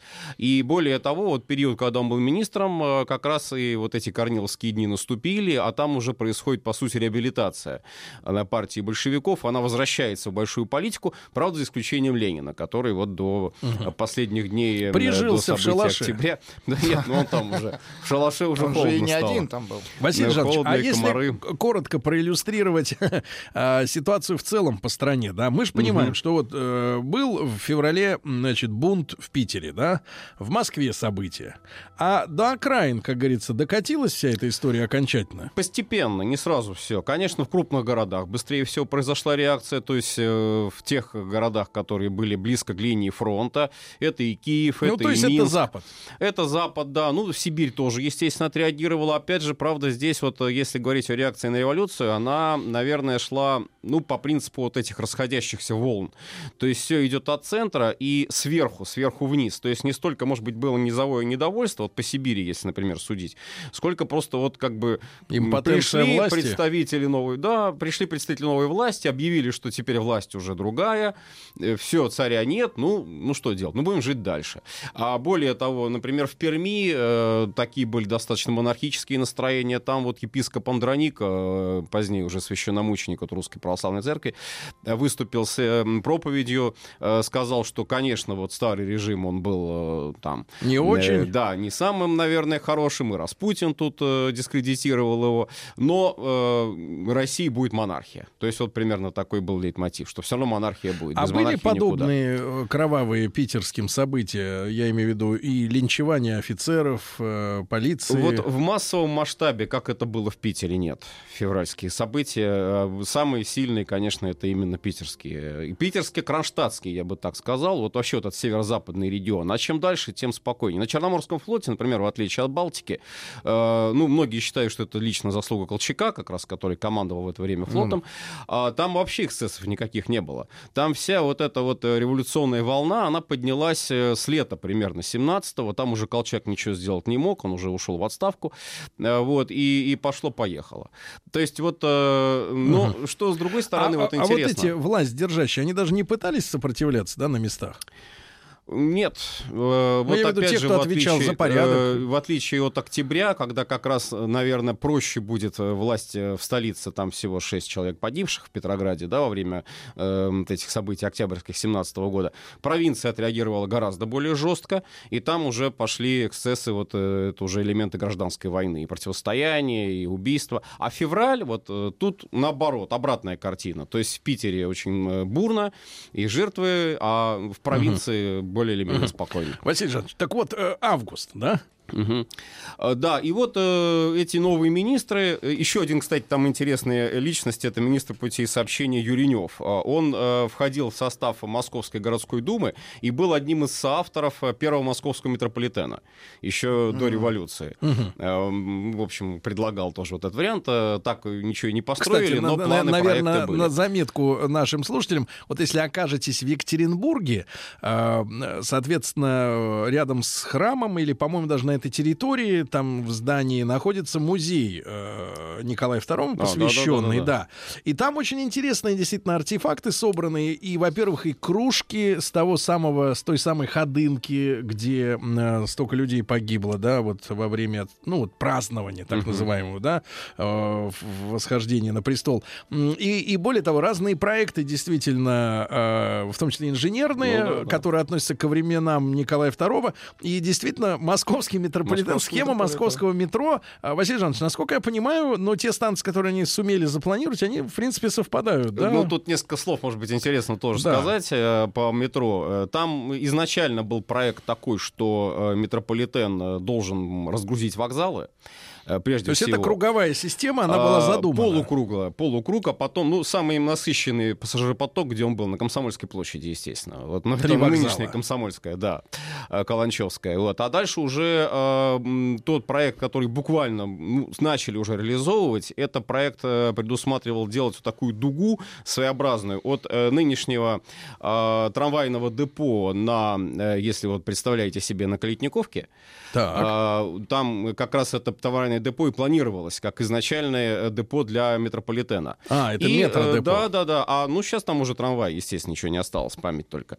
А дальше уже вот эта дуга выходила, должна была выходить на э, площадь трех вокзалов. Но началась война, и вообще Дума Московская городская, она здесь сомневалась в целесообразности метрополитена, потому что это требовало больших денег, откуда их взять, оправдается ли, окупится ли. Ну и так потом все это вот уже до... э, Но планы были. 30-х годов, да. И Так. вот Юринев как раз э, в том числе принимал участие. Кстати, вот хорошо, вы тоже вспомнили о Николае II. В это время как раз происходит уже перевод царской семьи из царского села в Тобольск. Мгм. 1 августа 17 Ну и года. Как, э, как говорят альтернативные YouTube, э, так сказать, докладчики, а, значит, э, в Тобольск отправила одна из семьи, из семи семей двойников Николая А, ну II. это- Кстати говоря, вопрос к вам. Василий Жанович. Я понимаю, вы будете до, последнего отпираться, как, как условно, как профессор, да? Но тем не менее, я понимаю, значит, научному человеку принимать вот эти все YouTube измышления как бы стыдно. Это не наш, не наш уровень. Но тем не менее, были вот у Николая II после особенно серии покушений, да, вот которые там, э, ну, знала царская семья, там, и э, убийств всех этих, были ли днев- двойники? Двойники. И говорят, что Николай II вообще, в принципе, всегда на трех э, экипажах путешествовал. И вот э, никогда никто не знал, на каком настоящий-то Николай Саныч едет. Нет, ну это мистификация, конечно. Иное дело, что сходство было, но это знаменитое, конечно, сходство с Георгом, э, королем Не, ну Георгом это тот-то не сядет в карету. Вот, да. Небезопасно. А, были идеи двойников, э, всплывали. Э, Это когда Распутина убили. Якобы, что там вот двойника убили. На самом деле Григорий Ефимович там выжил, и Мгм. каким-то образом там, значит, еще Там продолжает. тема такая, что сейчас же э, вот все это, все это бур- бурно обсуждается, опять следственные дела. Э, Мы просто э, не должны бросать наших слушателей, знаете, вот так вот в пучину, вот это вот официальное, так сказать, вот маяк, он, значит, официальный, а вот, значит, есть правда для народа, Да она в нет, Ютьюбе. Нет, нет, нет. я про что хочу Правда сказать, в что там якобы правда, правда в, в силе, я Правда, понимаю. да. Нет, нет, Василий Жанович, я про что хочу сказать. Вот я же просматриваю те источники, естественно, которые интересуют и общественность, да? Мгм. Э, А что еще делать в пробке? Ну, неужели слушать музыку? Логично. Это ж тупо. Э, Вот, ну и, соответственно, там называются и фамилии, как бы вот семей якобы, да? И говорят, что очень сильно не совпадает состояние зубов А, останков ну да. с тем, что, в принципе, у царя не могли быть такие плохие зубы. Ну, это как-то не вяжется. Ну, ну обычный человек может себе позволить гниль, так сказать, да, но, но вот так Не как-то император. как-то не очень. Ну, Сергей Валерьевич, ну если там одна бы была это стоматологическая проблема, я думаю, что это совершеннейшая ерунда, вот, на самом деле. Так, Василий Жанович, я понимаю, вы, вы при исполнении все понятно. Да нет, Хорошо. нет, на самом деле, ну вот просто уже вот так, если посмотреть, зачем нужны были двойники-то, с другой стороны? Двойники? Да. Для того, чтобы, так сказать, настоящего отправить куда-нибудь. Полиция действовала более разумно. Если бы были какие-то... Во-первых, конечно, шла слежка, были провокаторы и прочее. Э, Если вдруг было какое-то подозрение, что по маршруту следования царской семьи э, будет, э, возможно, Ну, какой-то там боевик... Дедушку-то взорвали, пардоньте. Ну, дедушка пренебрегал вообще. Его предупреждали. Полиция предупреждала о том, что будет покушение. А он э, фаталист в какой-то степени, вот Александр II-то был, и поехал вот этой дорогой. Мгм, то есть сам Вот, виноват. А здесь, здесь маршрут меняли. Здесь меняли маршрут. Здесь э, по принципу, что вот, допустим, первый экипаж, э, первая карета там, может быть, э, пустая поедет. Вот, э, чтобы боевик как Ну, бы короче, не Василий где Жанович, они ладно, не находятся. будем углубляться, но вы, Ну, вы- таких принципов документов о том, что были э, семьи целиком Нет. дублирующие, дублирующие царскую семью, нет. Нет. То есть так хорошо скрыли, что и документов не осталось, правильно? Давайте извернем. Ну, можно и Дадим так. надежду. Можно и так Понимаешь, Василий я-то, я-то людей понимаю, потому что человеку, э, который, с одной стороны, воспитан э, в Советском Союзе, да. Да. и мы же все советские люди, да, э, у него не поворачивается, так сказать, сознание в голове, да, представить себе, что так жестоко поступили с детьми, да. Ну да. Вот. И поэтому надежда на то, что а вдруг, так сказать, как-то вот иначе, она ведь, понимаешь, вот человека, человека держит на плаву в какой-то степени. Нет, ну там два э, вот этих варианта. Это Анастасия и Алексей. Чудом Нет, там много самых, самых Это интересных версий. дальше. Что, например, а, например, вот я вот опять же, если возвращаясь к этой истории, да, например, учитывается площадь комнаты, Да. в которой все происходило. И говорят, что люди не, не понимают, что на самом деле там негде было развернуться такому количеству людей. Нет, вообще вот если забегать немножко вперед, да, согласен. Тут Там есть как много таких тесно, ну, нестыковок, то- там вся э, семья, таких вот- плюс еще все эти доктора, повара, и еще и Либо стрелки. очереди да, нужно да, И было да, еще, и, еще да. и стрелки, Нет, и, типа, ну, а- и типа такая тема, что, мол, якобы и вообще первый выстрел произошел случайно, какая-то перепалка началась. Да нет, нет. Нет, там свидетельства как раз такие, что, в общем-то, выстрелов было довольно много, и что все старались попасть именно в Николая. Э, Поэтому он и был буквально вот изрешечен пулями. А то, что действительно комната была маленькая, это факт. Но э, здесь уж, если говорить о двойниках, то более реальные, наверное, вот были такие предположения, что, э, собственно, погиб-то действительно Николай II, э, и все. А семья, ну, если верить, опять же, вот советским газетам, семья действительно где-то находится. И вот возникал вопрос, а где она может быть? То ли в Перми, то ли там где-нибудь еще, то ли в Москву ее Ну, в увезли. Перми застрелили Э, его брата. Ну вот последняя версия вообще очень экзотичная мне встретилась. Так. Это то, что оказывается у нас Алексей Николаевич Косыгин. Это и есть тот самый наследник э, Неплохо. Алексея. Потому Неплохо. что, потому что приводятся примеры, что Сталин называл его наш царевич А, ну, на вот, каких-то да. заседаниях. Ну да, да. как да, бы в да, прикол. да. С какого, Ну, да? замечательно. Да, с какого пера... А, а сам... Видите, помог э, осуществить реформу советской экономики. Не все ну, так п- плохо. Спасибо ему за АвтоВАЗ, я понимаю. И Да. за- И за Датсон сразу спасибо. Вот. Э, Такие истории. Значит, Василием Жановичем Цветковым, профессором, доктором исторических наук, продолжаем про 17-й год э, уже сразу после новостей. Товарищи, рабочая крестьянская революция, о необходимости которой все время говорили большевики, совершилась!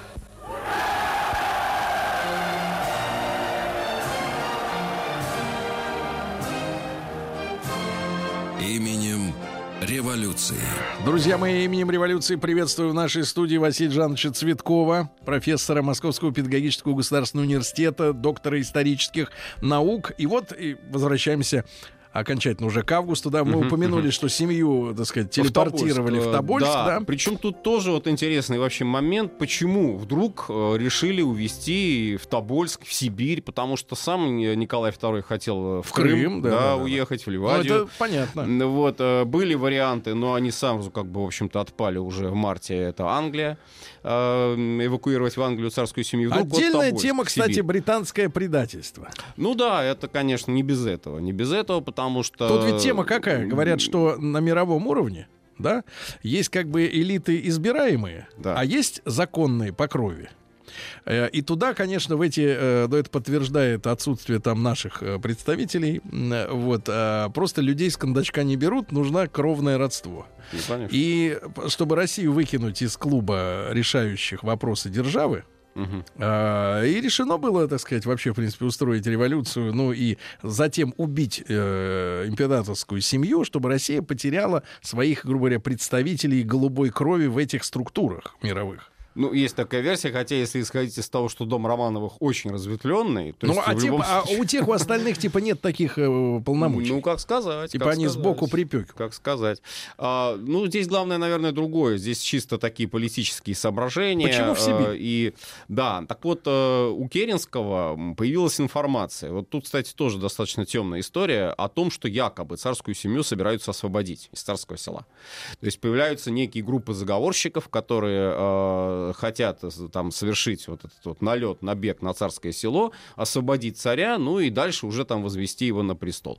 А Более того, ну, сам Керенский объясняет это еще и тем, что со стороны вот левых партий, Совета, э, в частности, который стал очень лояльным временному правительству, тоже высказывались такие пожелания, что вот э, поскольку царская семья очень близко к столице, а, растут монархические симпатии, лучше от них избавиться, лучше их куда куда-нибудь так вот подальше отправить. И от заговорщиков подальше, от э, потенциальных э, освободителей, и от общественного мнения подальше. А реальные документы показывают, что были заговорщики? Нет, конечно. Да более того, э, вот э, есть свидетельство Маркова II, знаменитого вот этого нашего э, думского хулигана, как его называли еще, ну, очень правых взглядов человека, а он э, достаточно четко пишет о том, что даже намерения офицеров, а намерения были, да, намерения офицеров вот каким-то образом э, там задействовать э, вот эту вот идею заговора, идею там захвата, освобождения царской семьи,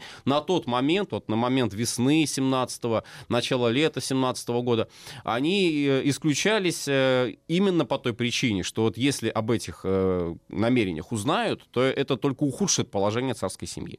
То ничего хорошего это не сделает. Потому что реально там освободить их из дворца царскосельского было, наверное, невозможно. Охрана была, в общем-то, так, 50 на 50. Внешняя охрана была совершенно революционная. Внутренняя, которой вот руководил полковник Кабылинский, была очень лояльная. Кабылинский... Это его э, гвардия же, охрана. а, царскосельские стрелки. Ну, царскосельские стрелки там, в общем, 50 на 50, потому что, с одной стороны, они вот как раз начали э, выступление это в феврале. Э, Царскосельский гарнизон взбунтовался, собственно, с них все началось.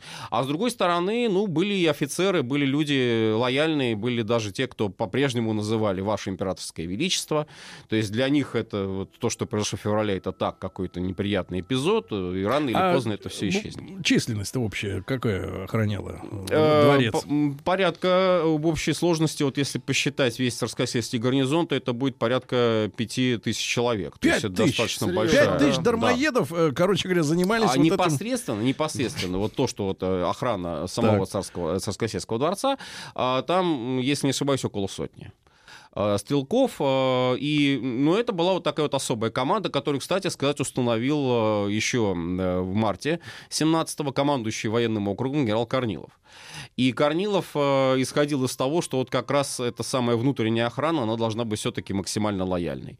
Внешнюю охрану сделали революционно, тут ничего не поделаешь. За этим следил Совет, за этим следили рабочие, местные э, революционеры, и поэтому тут надо было показать, что вот они все с красными бантами ходят. А внутренняя охрана, это вот уже тут как бы такой А получался какая слоеный была пирог. свобода-то у царя? Гулять по В парку? царскосельском э, заключении, так условно говоря, да, э, достаточно большая. То есть, э, ну, конечно, были проверки, были, пра- правильно сказать, поверки. То есть вот их там смотрели, проверяли по Царь? списку. Я. Есть одна штука. Ну, вроде того. Э, вот. А, но в остальном вот государь как бы не чувствовал каких-то стеснений. Знаменитые вот эти сохранились фотографии, где он там и э, дрова он колол, и там гулял с наследником, и э, сами дочери там тоже Кстати, вот как чувствовал себя отдыхали. наследник в это время? То, что Распутина не стало, да, а здоровье-то, я так понимаю, Э, все-таки... Ну, Кори э, главный вот был вот как Нет, раз я имею в виду вот гемофилические Нет, проблемы. на тот момент, на тот момент достаточно такое стабильное было состояние у Алексея Николаевича. Ухудшение произошло уже вот в 18 году, резкое ухудшение состояния. Это март 18 когда он неудачно там э, катался и повредил э, себе, вот, э, как бы нанес внутреннее кровоизлияние. И э, вот вплоть до последних дней своей жизни он буквально уже Мучился. не мог передвигаться. Да. Это 18 год. Мгм. Вот. Василий Жанович, Да. так, э, тем не менее, а кому принадлежит именно Стобольском-то идея, вот буквально? Тоже здесь, в общем-то, вот нет таких однозначных решений. Ну, э, Тобольск губернский город на тот момент достаточно комфортный. Э, С точки зрения места пребывания, ну, вот этот дом свободы, как его стали называть, а э, это был дом губернатора, э, бывшего губернатора Тобольска. Вот туда решили царскую семью направить. Дом большой, то есть весь дом был э, в распоряжении царской семьи. А Николай II имел свой кабинет, дочери отдельно, значит, это не, это не Екатеринбург. В Екатеринбурге было гораздо хуже. Вот. И в целом, в общем-то, то, что их перевезли в Тобольск, вот судя по дневниковым записям государя, ну, не вызывало у него какого-то вот ужаса, какого-то возмущения. Там. Это вот потом уже, на будущий год, когда вот в Екатеринбург он узнает, что его увозят в Екатеринбург, это действительно будет у него м, такое, в общем, шоковое состояние. Да, он, э, он очень опасался именно Екатеринбурга. Вот, видимо, были какие-то предчувствия на этот счет. А Тобольск, что касается э, охраны, то какая охрана, Охрана вся отправилась? переехала, Вот переехала все вся и внутренние- и, э, полковник Кобылинский, как раз вот эта вот э, главная фигура здесь в охране, он э, также и в Тобольске их всех сопровождал. Более того, э, охрану переодели, дали им дополнительное жалование, новые винтовки выдали, все, в общем-то, вот здесь. Правда, переезд вот из Питера был обставлен очень конспирологично. Э, Там э, было сделано так, что это якобы отъезжает не царская семья э, через вокзал проходит, а якобы это японская миссия какая-то уходит. Ну вот опять же, это Керенского вот эти вот заморочки по поводу того, что а вдруг какая-нибудь там группа захочет их освободить там или какие-нибудь демонстрации начнутся и так далее. Вот. А дальше они, значит, уже когда вот под- подплывали к Тобольску, они э, уже на пароходе э, проезжали. Здесь вот интересный эпизод. Они как раз миновали село Покровское, вот там, где была родина Распутина. И вот э, это многие тоже отмечали. Вот государыня смотрела, это вот село нашего м, любимого старца, ну и так далее. А в Тобольск, когда они приплыли, жили на пароходе пять дней, то есть их еще на пристань-то не, не- не допускали. А потом уже вот в этом губернаторском доме э, единственное, что Николаю II было ну, неприятно, э, скажем так, а, это то, что вот он не мог просто гулять, вот как он делал это в Царскосельском парке. То есть его не выпускали на улицу? Э, негде было. Негде было. Там не было достаточно большого Ассанж нынешний бедный сидит. Э, э, На в балконе они вот ходили, там балкон был широкий вот этого, дома, и они, значит, по балкону ходили. Но тоже это вызывало определенное такое недовольство э, части охраны, потому что собирались э, местные жители э, и, э, значит, вот как бы смотрели, вот царь приехал в Тобольск. Ну, вообще Тобольск был довольно консервативным городом э, по, своим, э, по своему составу населения. Там не было заводов каких-то крупных. Это не Екатеринбург, опять же, это не пролетарский центр. Вот на тот момент э, очень много было эм, верующих вот из окрестных монастырей, в частности, э, приходили тоже смотреть на царскую семью. То есть вот такая вот Мгм. э, Василий была а, среда. и так, чтобы мы чуть-чуть откатившись назад и завтра и дальше Мгм. продолжим, а, читал и слышал неоднократно, значит, вот такие мысли о, вы упомянули Распутина, да, Мгм, вот это мгм. пос- э, село, да, где он родился, и императрицу, и якобы Николаю II приписывается такая мысль, фраза, да, якобы находящаяся в дневниках, э, о том, когда вот Николаю предъявляют как бы задним числом, что, мол, ты из-за Распутина, вот все это про, про все вот это все, да, и там такая фраза, мол, что... м, Лучше, мол, там э, допустить тысячу Распутинов, чем, Чем- э, чем одна 200. истерика императрицы. Да, да, Вы да. вот раскройте секрет э, нашим слушателям и мне тоже. Действительно ли императрица вела себя наедине с нашим государем, как женщина именно, ну, собственно говоря, вот в худших традициях э, э, несдержанных, э, каких-то, ну, как это Истерички. описывается, истеричек, да, действительно, скандалы, с которыми уносят у мужчины всю, так сказать, моральную силу.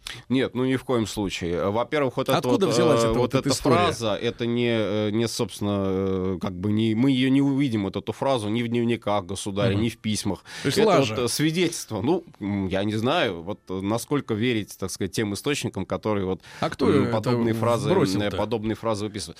А, сейчас не вспомню точно, но, в общем-то, это вот как раз э, потом уже пошло гулять Мгм. просто из, из источника в источник стало это передаваться, якобы вот... Якобы он кому-то сказал в разговоре. Да, вот в разговоре он об этом якобы сказал. А свидетельство того, что действительно у него как бы дома были невыносимые вот такие моральные нет, климат. Нет, наоборот, наоборот, потому что э, тут вообще, ну, надо немножечко понимать вот э, сам психологический портрет Николая II.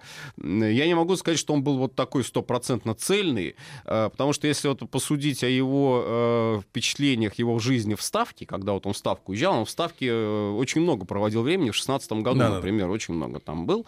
И вот вроде бы как ему там хорошо в Ставке, потому что здесь э, от семьи далеко, и вот он занимается э, там, составлением опера, ну, ему, во всяком случае, так представляется. Вот ему рассказывают эти планы, вот он смотрит на карты, вот он видит, как там войска будут наступать, там всякие То есть можно сделать вывод, что он Да. отдыхал от А, домашнего... С одной стороны. А с другой стороны, в письмах, э, если вот почитать государыне, и в- тоже и в частных беседах это у него проскальзывает, он скучал. Скучает по царскому селу. Так одно вот другому-то не мешает. Ну вот именно. То есть здесь вот а? получается... Вы же бывали в командировке. Э, Да, видимо, вот и то, и другое раскусили. было. И то, и другое было. То есть, с одной стороны, и скучал по семье, и беспокоился о семье, с другой стороны, и отдыхал. То есть, вот, Кайфовал. да.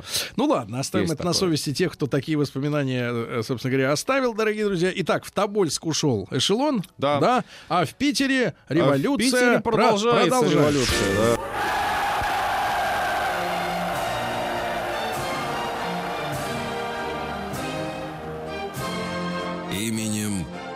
Революции. Друзья мои, э, наш э, профессор э, Василий Жанович Цветков, профессор Московского педагогического государственного университета, доктор исторических наук, с нами сегодня. Василий Жанович, итак, уехал Николай II. Кстати, Мгм. когда маскировка вот эта закончилась с японским э, по- поездом, да, а как общественность восприняла общественность в Питере, что Общественность, увезли? э, наверное, положить, больше положительно. Хотя не это главный был сюжет. На тот момент в июле гораздо больше обсуждали вопросы э, деятельности нового правительства, э, последствия вот этого провала наступления на фронте, новый главковерх Корнилов, его инициативы. То есть вот эти вот все вещи и созыв государственного совещания, который планировал Керенский провести в Москве. и оно Это что за орган? А, это очень интересный орган. Дело в том, что э, вот что делать власти, когда нет, э, когда она, ну не то что в воздухе висит, но Ну, нет какой-то у вот представительной Когда подушки. нет старшего. Э, старший-то был. Нет, когда нет уважухи от народа, да? Вот это да, вот это вот уважухи не хватало. Более того, там ведь как получилось? Э, Вот судя по как раз актам отречения Николая II и э, непринятия престола Михаила, время правительства обладает всей полнотой власти. Вроде бы, ну, чего плохого. Тут Ну только надо радоваться тому, что у них вся полнота власти. Но а, нужна какая-то представительная подушка. То есть, условно говоря, ну, суррогат парламента. Су- нет, не Нет, то. нет. Суррогат парламента, в котором будут представители населения, и которые будут все время говорить, как хорошо правительство работает. А почему они не могли на Думу-то опереться? А вот именно. Из вот которой они все могли вылезли. бы опереться. Но, во-первых, у Думы кончались полномочия. Правда, они Когда? кончались у нее в сентябре. В сентябре. Родзянко предлагал Керенскому, говорит, давайте вот Думы действительно э, Продлим. оставим вот этот статус. Но Керенский не хотел, потому что считал, что Дума, хоть он сам был депутатом бывшим, э, он считал, что Дума слишком правая. Нужна э, ле- более левая э, такая вот То есть, общественная смотрите, поддержка. при царе она была центром смуты, Да, получается а теперь так. она стала А теперь- правой. А, Ну, Керенский Слушайте, ну считает, какие что уроды, а? это опять, вот, вот именно, вот это вот его позиция. Она уже не удовлетворяет э, тем интересам населения, страны. Дума это вчерашний день. Ну, сделала свою задачу, сделала свою миссию и все. Родзянко, э, кстати, да, Родзянко был жутко совершенно обижен этим положением. Мало того, что он хотел стать премьером, его не сделали. Мгм. Василий Жанович, а Вот, маленькая а ремарка уже- от вас, как, как все-таки от историка, мгм. да, профессионального. Это э, закономерная история революций, да? Ну, конечно. Когда, грубо говоря, зачинщики и э, первоначальные исполнители, они смываются в унитаз. Ну, есть хорошее выражение, что революция э, пожирает своих э, создателей. То есть потом это вот, да, оно так и бывает. То есть вот это э, очень досидеть, часто. э, досидеть до светлого времени у инициаторов не получается. Далеко не всегда.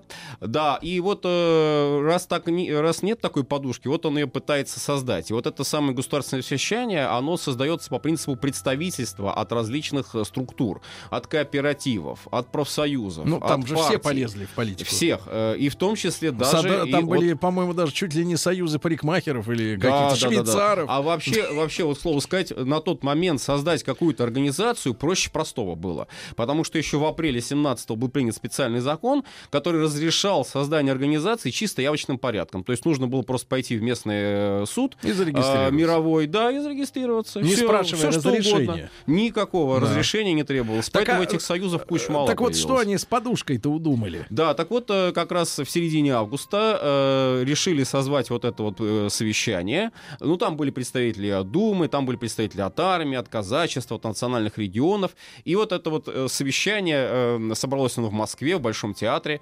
Кстати, вот именно с этого момента Большой театр э, до вот буквально начала 20-х годов он был местом проведения не только каких-то там театральных постановок, опер, но еще и местом проведения съездов различных. То есть количество Да. актеров увеличилось. В том числе. А это, кстати, так и писали в прессе, что вот вместо того, чтобы А идти что, смотреть больше не было зданий можно в Москве, где можно было потусоваться? Такого Приличных, видимо, большого, э, наверное, нет. Э, Ну и потом... То есть они, погодите, они в Москве в собрали? Москве, в Москве. То есть в правительство в Москве. Питере? Правительство в Питере. А они в А Москве государственное собирают... совещание в Москве. Государств- А по какому принципу они туда э, людей э, собирали? Вот это вот самое представительство. Представители разных совершенно фракций. Ну, из, из крайне правых там был Пуришкевич представлял себя и выступая как раз э, на одном из там дней этого государственного совещания, он постоянно говорил о том, что вот я революционер, я убийца Распутина. Всячески, всячески. Гордился этим.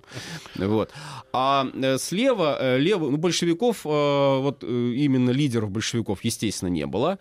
А Чиидзе, Церетели, меньшевики, эсеры, вот эти фракции, они были представлены очень широко.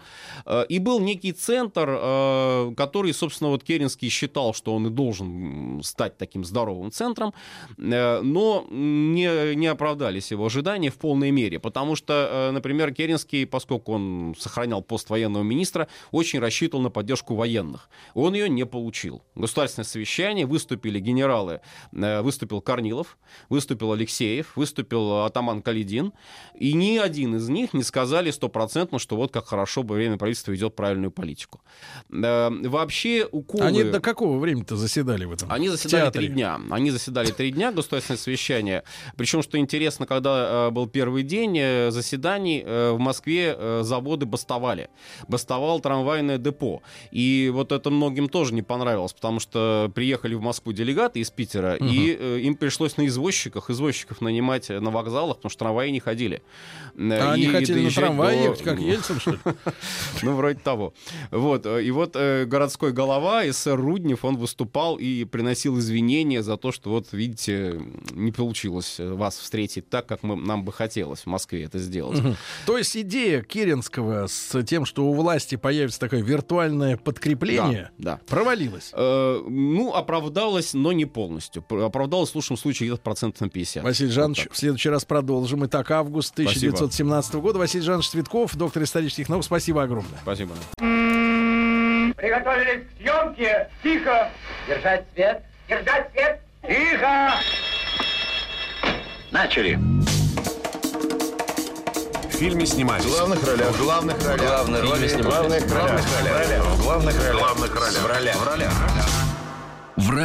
Дорогие друзья, вы знаете, что на маяке мы с э, Владиком, э, Ольга, здравствуйте, тоже, да, Здравствуйте еще раз. работаем давно. И, и, э, конечно же, мы работаем вот в отделе э, программ, э, соответственно, развлекательных. Ага. Да, некоторые наши слушатели по непониманию, недомыслию пишут, что Сергей, что вы делаете на, на политической радиостанции? Я На скажу так. Это не политическая радиостанция, э, так сказать, можете это усвоить себе, те, кто так думает. Вы ошиблись, э, но тем не менее, вот в других наших отделах другие работают люди. У нас есть спортивная редакция, конечно, огромный технический отдел, да, где наши специалисты. То есть большой, большой коллектив, несколько десятков человек, и в том числе, конечно, отдел новостной. И мы с этими э, людьми, большинство из них девушки, э, пересекаемся два раза в час, э, да, когда у нас в эфире новости звучат. И не буду скрывать, несколько лет назад я не мог не отметить красивую, высокую, м, обладающую шикарными ногами девушку. С, Это важно для новостника. это очень важно, потому что под столом могу Под понаблюдать столом. их только я, да. Остальные слушают только голос, да. С лучезарными глазами, с очень искренней улыбкой, но, но отчасти грустным таким взглядом. Да, Люся, у тебя был грустный... Людмила Баргова у нас сегодня в гостях.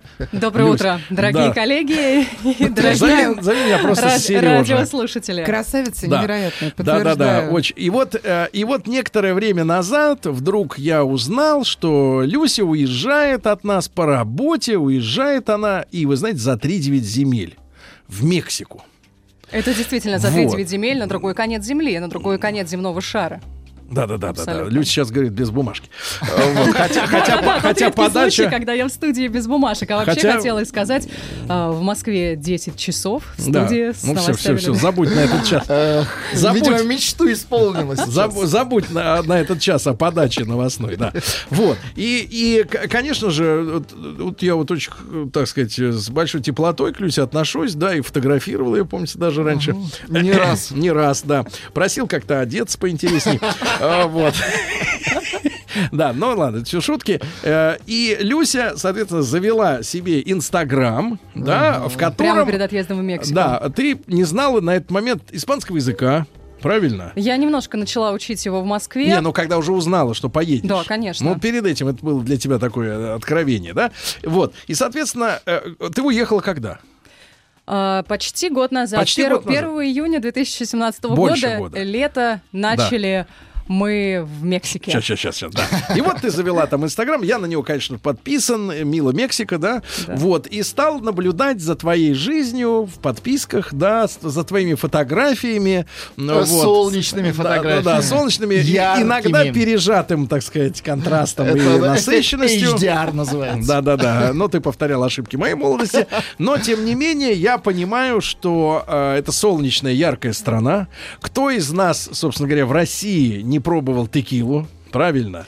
Я Э, боюсь, что вы пробовали польскую текилу. А, вот потому Как? что Нет настоящей текилы в России Москве? говорят, да, нет, текила. И вы знаете, как пьют текилу? Вот если мексиканец увидит, что вы пьете текилу с солью Так. и с лаймом, он жутко обидится. Это все Так. равно, что для настоящего русского мужика из какой-нибудь голубинки предложить водку с апельсиновым соком, например. Так, так, так. Но он же не поймет. И точно так же мексиканцы, настоящие мексиканцы пьют текилу, э, ну просто текилу, как русские пьют водку. Вот без всяких Без закусок, всякого вот без, этого без вот, всего, э, без всего вот шелупони. Да, да. То есть все это вранье. Это бы обман. романтический Хорошо. налет. Это все придумали. Мгм. Хорошо, так, вот, Ну, вот сейчас вы- хорошо было. А, кстати, Уже. вот вы Хорошо. действительно, у нас есть, у нас, у россиян есть очень много стереотипов о Мексике. И вы можете, например, что-то говорить, и я думаю, процентов, наверное, 70 я смогу опровергнуть. То, что вы думаете, в Мексике всегда жарко, например, да? Вы ведь уверены, что в Мексике жарко? Ну, И конечно. тем не менее, все удивились, почему же я такая белая вернулась из Мексики.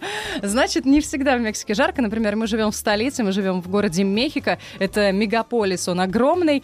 И там не жарко, я вам скажу. Ночью, Сколько вот зимой. сейчас? А, ну, сейчас, там нет, зима? ну, сейчас там летом у нас совпадает. А, сейчас там лето, и, в принципе, ну, летом в районе 25 градусов. Очень комфортная температура летом, днем. Так. А, ночью чуть опускается, но тоже не критично. Но зимой ночью температура опускается до нуля градусов. При А. этом окна там далеко не такие, как у нас в России. Не Они- стеклопод- Они везде ну, есть.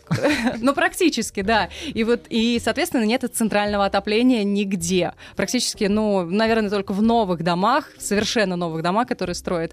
Вот, и поэтому мы там, знаете, ходим в Ну, валенках не надо, не дома. жалуй, не жалуй.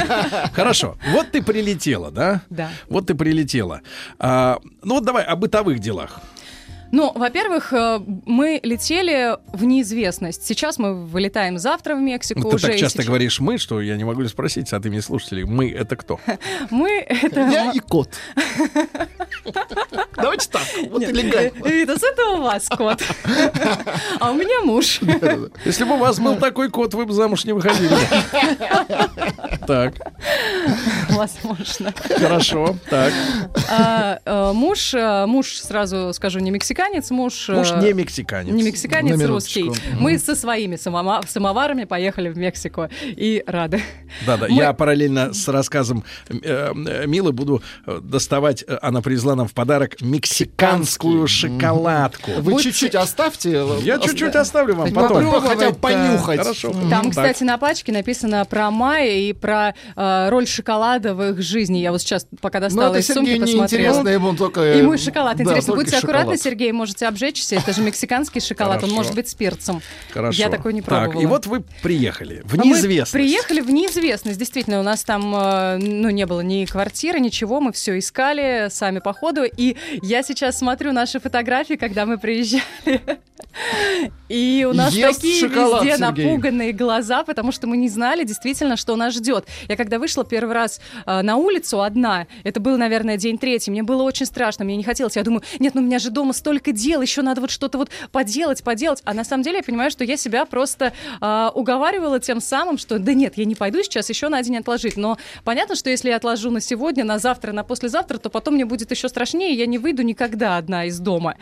Я вышла, и на меня все так смотрели почему-то. Ну, вот действительно все на меня смотрели. Только потом я поняла, что у меня были настолько напуганные глаза, что они просто думали, что Нет, с мила, ней? не поэтому. Что с ней? А я-то, почему у меня были напуганные глаза? Потому что я начиталась, наслушалась про Мексику, какая она опасная, какая она криминальная. И я думала, меня ограбят за этим Да углом погодите, или за погодите. следующим. Давайте, ребят, давайте скажем, на, на самом деле, Миле наконец-то правду. Мила у нас рост 175, наверное, где-нибудь, да?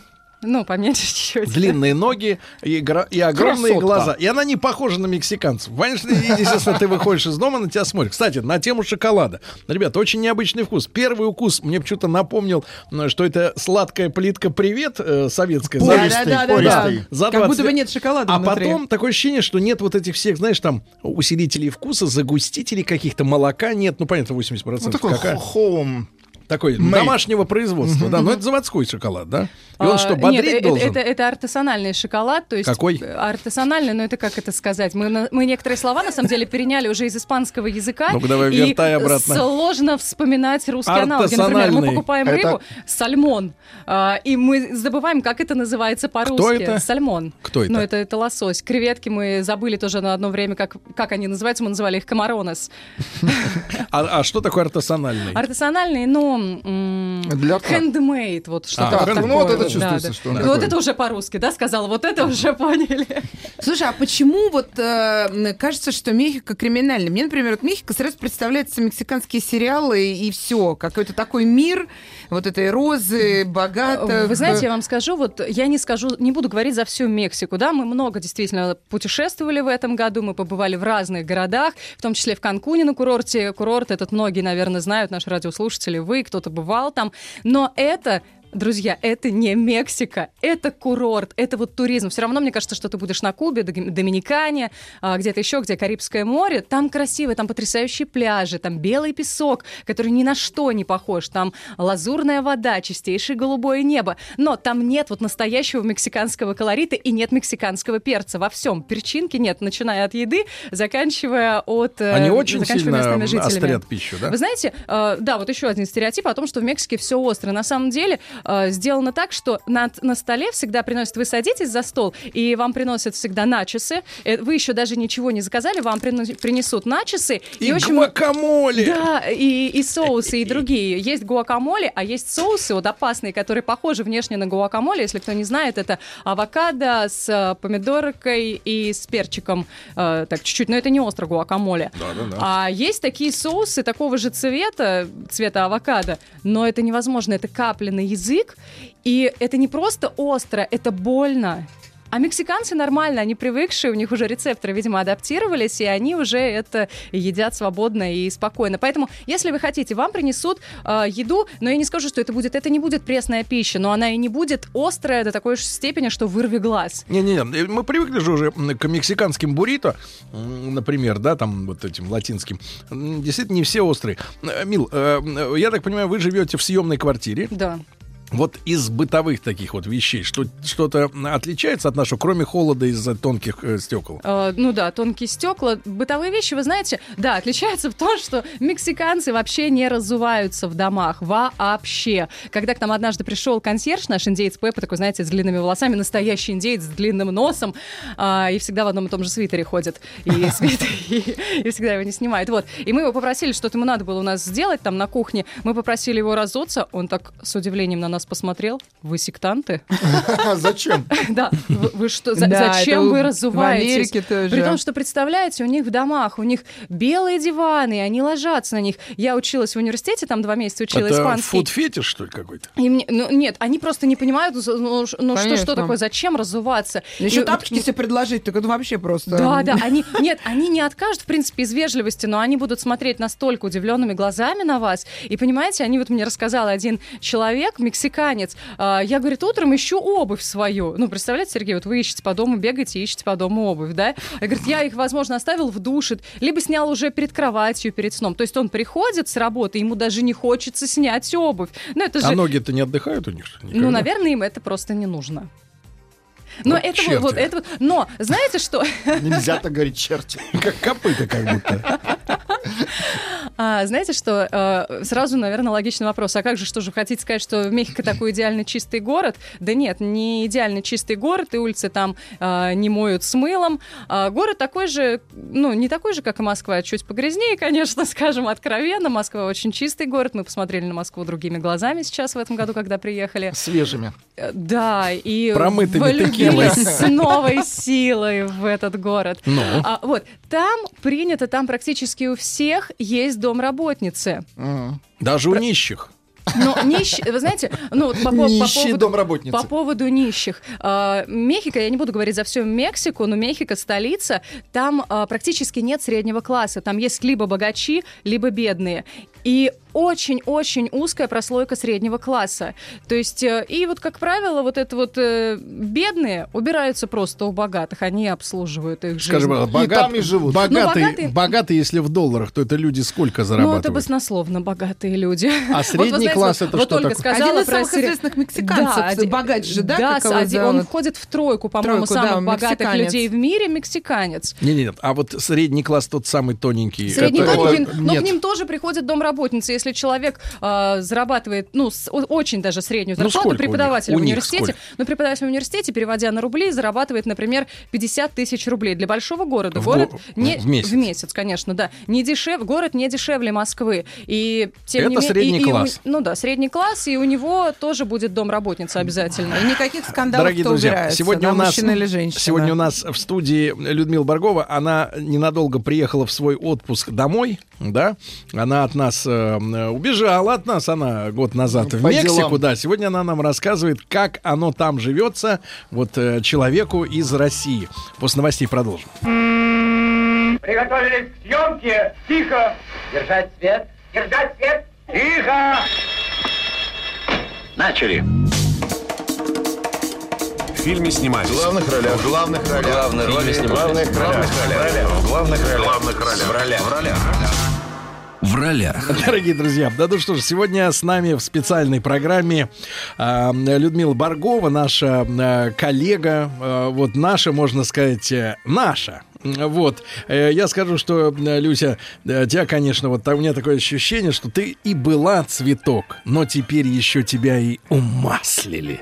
Вот, и ты совсем окончательно расцвела. Спасибо, Сергей, вы всегда были мастером слова. Да. Так что идешь, потом вы скажете что-нибудь, а потом ты идешь и целый день цветешь вот от этих слов. Не поверите, я тоже. Так вот, Люсь, да, времени не так много, смотри, а вопросов масса, да? Значит, про обувь понятно. Что касается, давай о еде. Уже ты нас шоколадом угостила, а, а только разожгла аппетит. Значит, мы привыкли, например, что в соседних штатах, я серьезно, ребята, говорю, сейчас я много раз бывал в Америке, еда дерьмо. Если это не дорогой ресторан какой-то, да, но я не жил там как вот на съемной квартире, то есть не готовил сам себе, да, но вот то, что в типичных гостиницах, даже в хороших, даже на в, в Нью-Йорке, да, ну дрянь, просто вот завтрак дерьмо. А, Ну что в почему? Мексике? Яйца жареные, сосиски, не все так Я плохо. ел только в Америке из порошка сделанные, вот какие-то ом- Яичницу. омлеты адские. Ну как, из порошка яичницу не сделаешь, обратно не соберешь. Но вот, ну дерьмо. Э, Значит, чем Но в отличается, действительно, вы правильно заметили, что отличается, ты приезжаешь туристом туда на две, на три, ну, три максимум, да, там, например, недели, или ты живешь там, где ты ходишь в, в супермаркет каждый день, где ты выбираешь продукты какие-то. Если ты, например, туристом, скорее всего, ты питаешься в ресторанах, и особо ты не думаешь, а, из чего это все приготовлено, на какой курице, условно говоря, или Мгм. на каком мясе. Так. А мы приходим, я пришла в магазин первый раз, и мне сказали, что здесь, ну, не самое хорошее мясо, нужно поискать. И я говорю, извините, а вот это мясо с антибиотиками? Они такие, «Пф, конечно, вы что, обижаете? Конечно, на антибиотиках замороженная курица, она стоит... ну, Замороженная. замороженная, да, на антибиотиках она дешевле. А, мы, поскольку там живем все-таки уже больше года прожили и планируем еще пожить, и вообще, в принципе, мы планируем пожить, Пожить. поэтому, да, пожить, в принципе, неважно где, поэтому мы вынуждены покупать, искать эту курицу и мясо без антибиотиков. Курицу, например, мы покупаем килограмм, на, переводя на рубли, опять же, тысячи рублей. Чего?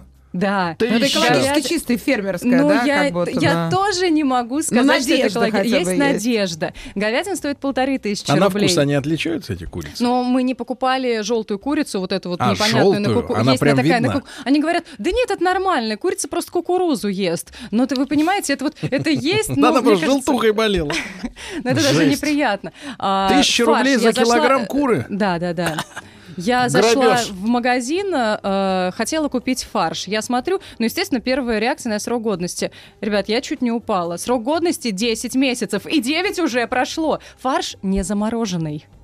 То есть и он, он нормальненький такой. Консервантами, в- вид да. Так такой, люди тоже, люди-то тоже не разлагаются, понимаешь, да? Ну, и знаете, в Мексике проблемы, конечно, с... Они питаются очень плохо, неправильно, и проблемы с ожирением, они уже даже обгоняют штаты. Погоди, а вот эта э, история, история вот классическая американская, ой, мексиканская история буррито, да? Ну, у нас она тоже как-то прижилась, и вот эта вот лепешка, да, туда А фарш, там вот этот фарш десятимесячный. да. Ну, скорее всего, честно, да, скорее всего, если тем более вы покупаете это где-то а, в лавочке, причем лавочки вот с этими, там даже не буррито, а такосы там. Такосы. Мексиканские такосы. Их готовят везде на лавочках, и знаете, здесь дети грязные играют, они грязными руками, значит, детей погладят или им что-нибудь И там... дальше готовить. Да, и дальше готовить, примут у вас деньги, и дальше готовить. А эти такосные стоят, ну вот если для сравнения с Москвой, а, прям на МКАД стоят, около третьего транспортного кольца. Э, И, кстати, Там, где же- пробки. Та- там, где пробки, да, и там, где такое движение, там 8-10 полосное. То есть там и Ну, помимо... коптится прям на газу. Да, да. Скажи На честно, естественном. гречка и кефир.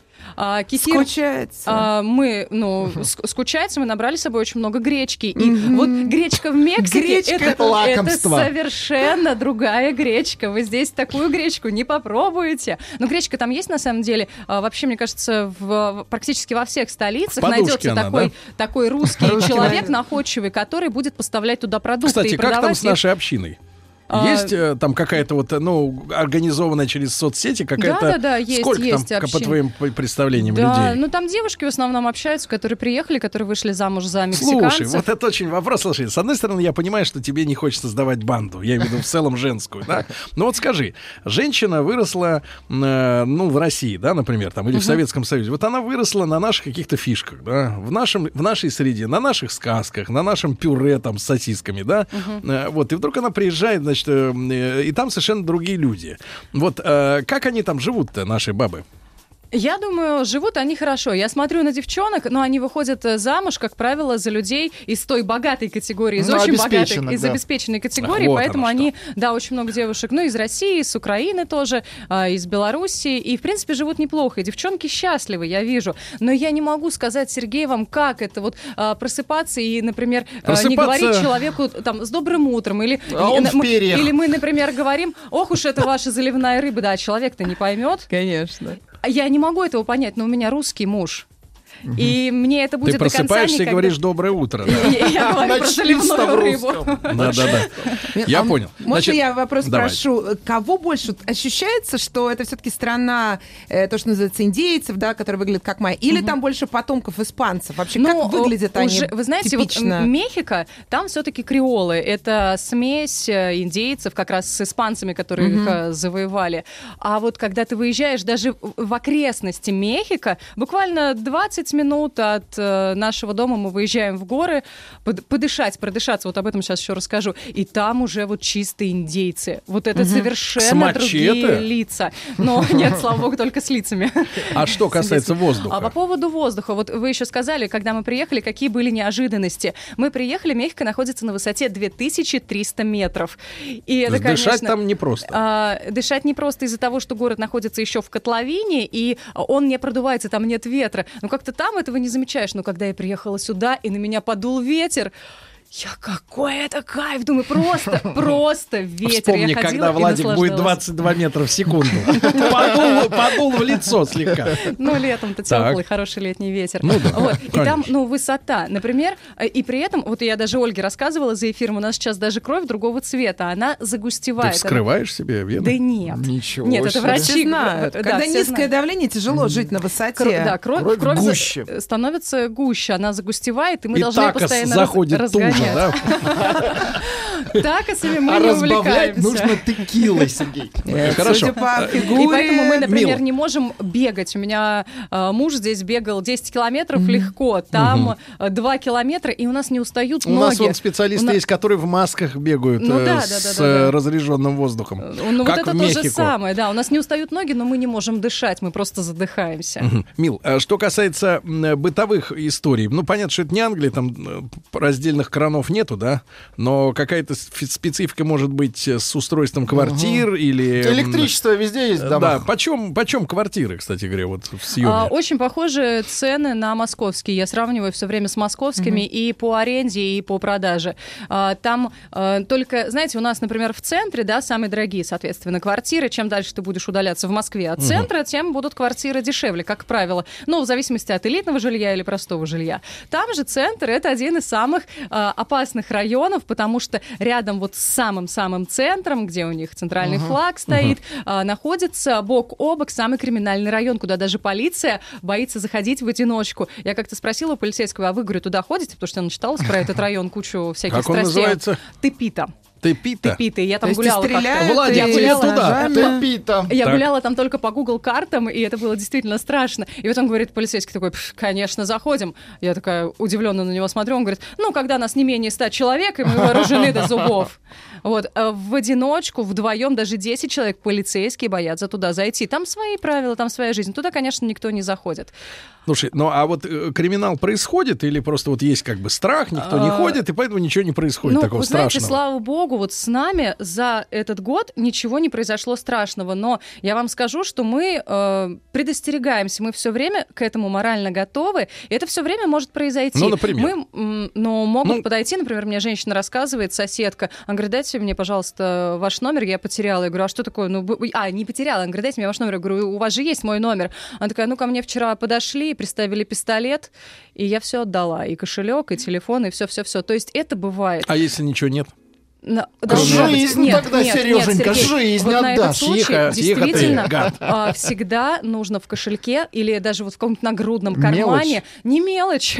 Наверное, песо 500, в лучшем сколько? случае это полторы тысячи рублей. Чтобы, знаете, Это вот вытащить... Это выкуп, То да. есть депозит в кошельке должен им- лежать. да, да, а да, если да, ничего да. нет, тогда пуля. Но лучше... э, для них, в принципе, Жизнь человека не, не, ничто. не так много Мгм. стоит, да. Поэтому лучше э, отдать, Мгм. конечно. То есть, лучше, то есть вот. Я когда слышу, когда там воспитывают, да, что женщина должна обязательно носить в кармане контрацептив. Ничего подобного. 500 песо. Песо. А вы водите там машину? У вас есть машина? Вы же А, представляете, что это такой город с очень Э, таким там, хаотичным э, движением. Очень хаотичное движение. Представляете, там нет автошкол. Там права, там права. Класс! Да, там права э, покупают.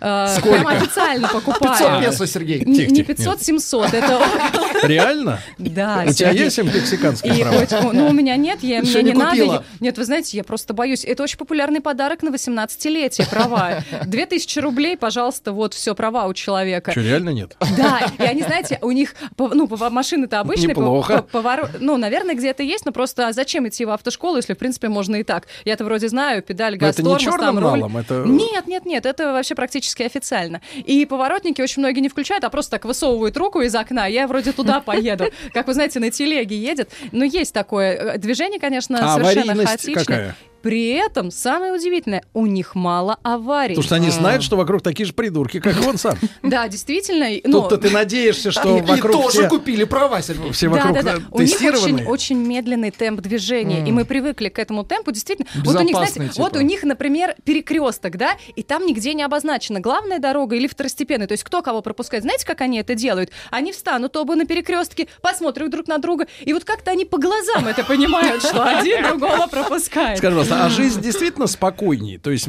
темп, да? Вот мы же все наслышаны про эти всякие, ну вот и стереотип, там сиеста, днем надо подрыхнуть? Поспать. То есть Но они это правда. закрыто. они не то, что медленно, они, нет, не закрыто. Не закрыто, да? В Мехико все работает. В Мехико нет такого, что все закрывается, в воскресенье не найдешь ничего. Нет, там всегда все открыто. Так, ну вот ритм, А, ритм. Но ритм, он медленный, они неторопливые. То есть, если а, а, для них нет вот такого понимания, что вот я куда-то опаздываю. Нет, он может прийти и на два часа позже, и это будет нормально. Он такой, он просто скажет, ну, трафик же очень Ну, тяжелый. вышло, это, да. это вот всегда, ну так вышло. Но он может нет прийти стресса, завтра. да, вот этого.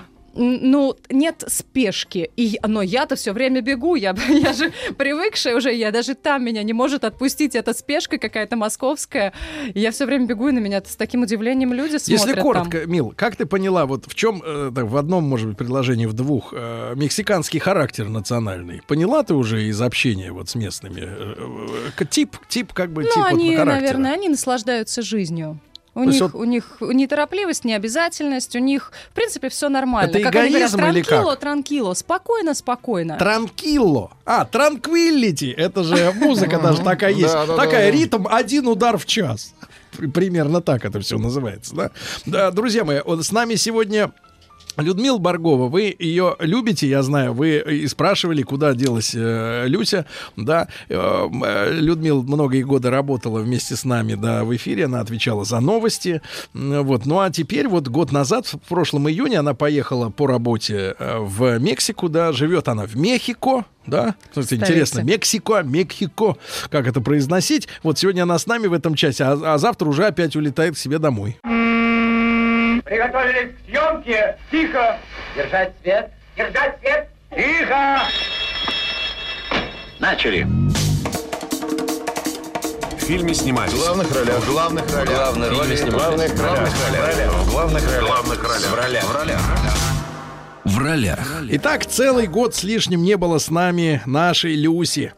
Вот, но она приехала на несколько, на несколько недель, да? На в- несколько недель, в да, отпуск, месяц. да. И Ну, я не буду задавать скорее. банальные эти вопросы, как ты скучала по родине, по березкам, там, греча, я вижу, есть, там все нормально, все то, вся пятое, десятое. Расскажи о том, о чем ты хочешь рассказать, Людмила. Хочу про березки, кстати, сказать. Я думала, что это тоже все лирика березки. А, Знаете, до тех пор думала, пока я не встретила в парке березку. И вот действительно по душе вот что-то такое разлилось. Давай хороводы водить. Обжиматься с ней, это не миф. Правда, подошла немножко. Ну, Скажи, пожалуйста, отношение к женщине, да, а, докатилась ли до Мексики феминистическая зараза? А, Во-первых, там э, другая зараза. Какая? а, мачизм. То есть там очень, очень. Владик, давай мы с тобой будем мачистами. Нет, в нашем возрасте уже не выйдет. Не, вы знаете, проявляется там очень э, большая проблема э, Так. насилия, домашнее насилие. Как домашнее? Домашнее, На законных основаниях имеется в виду? Ну, не, не, не совсем, конечно, не, не- не на законных, своих, да? естественно.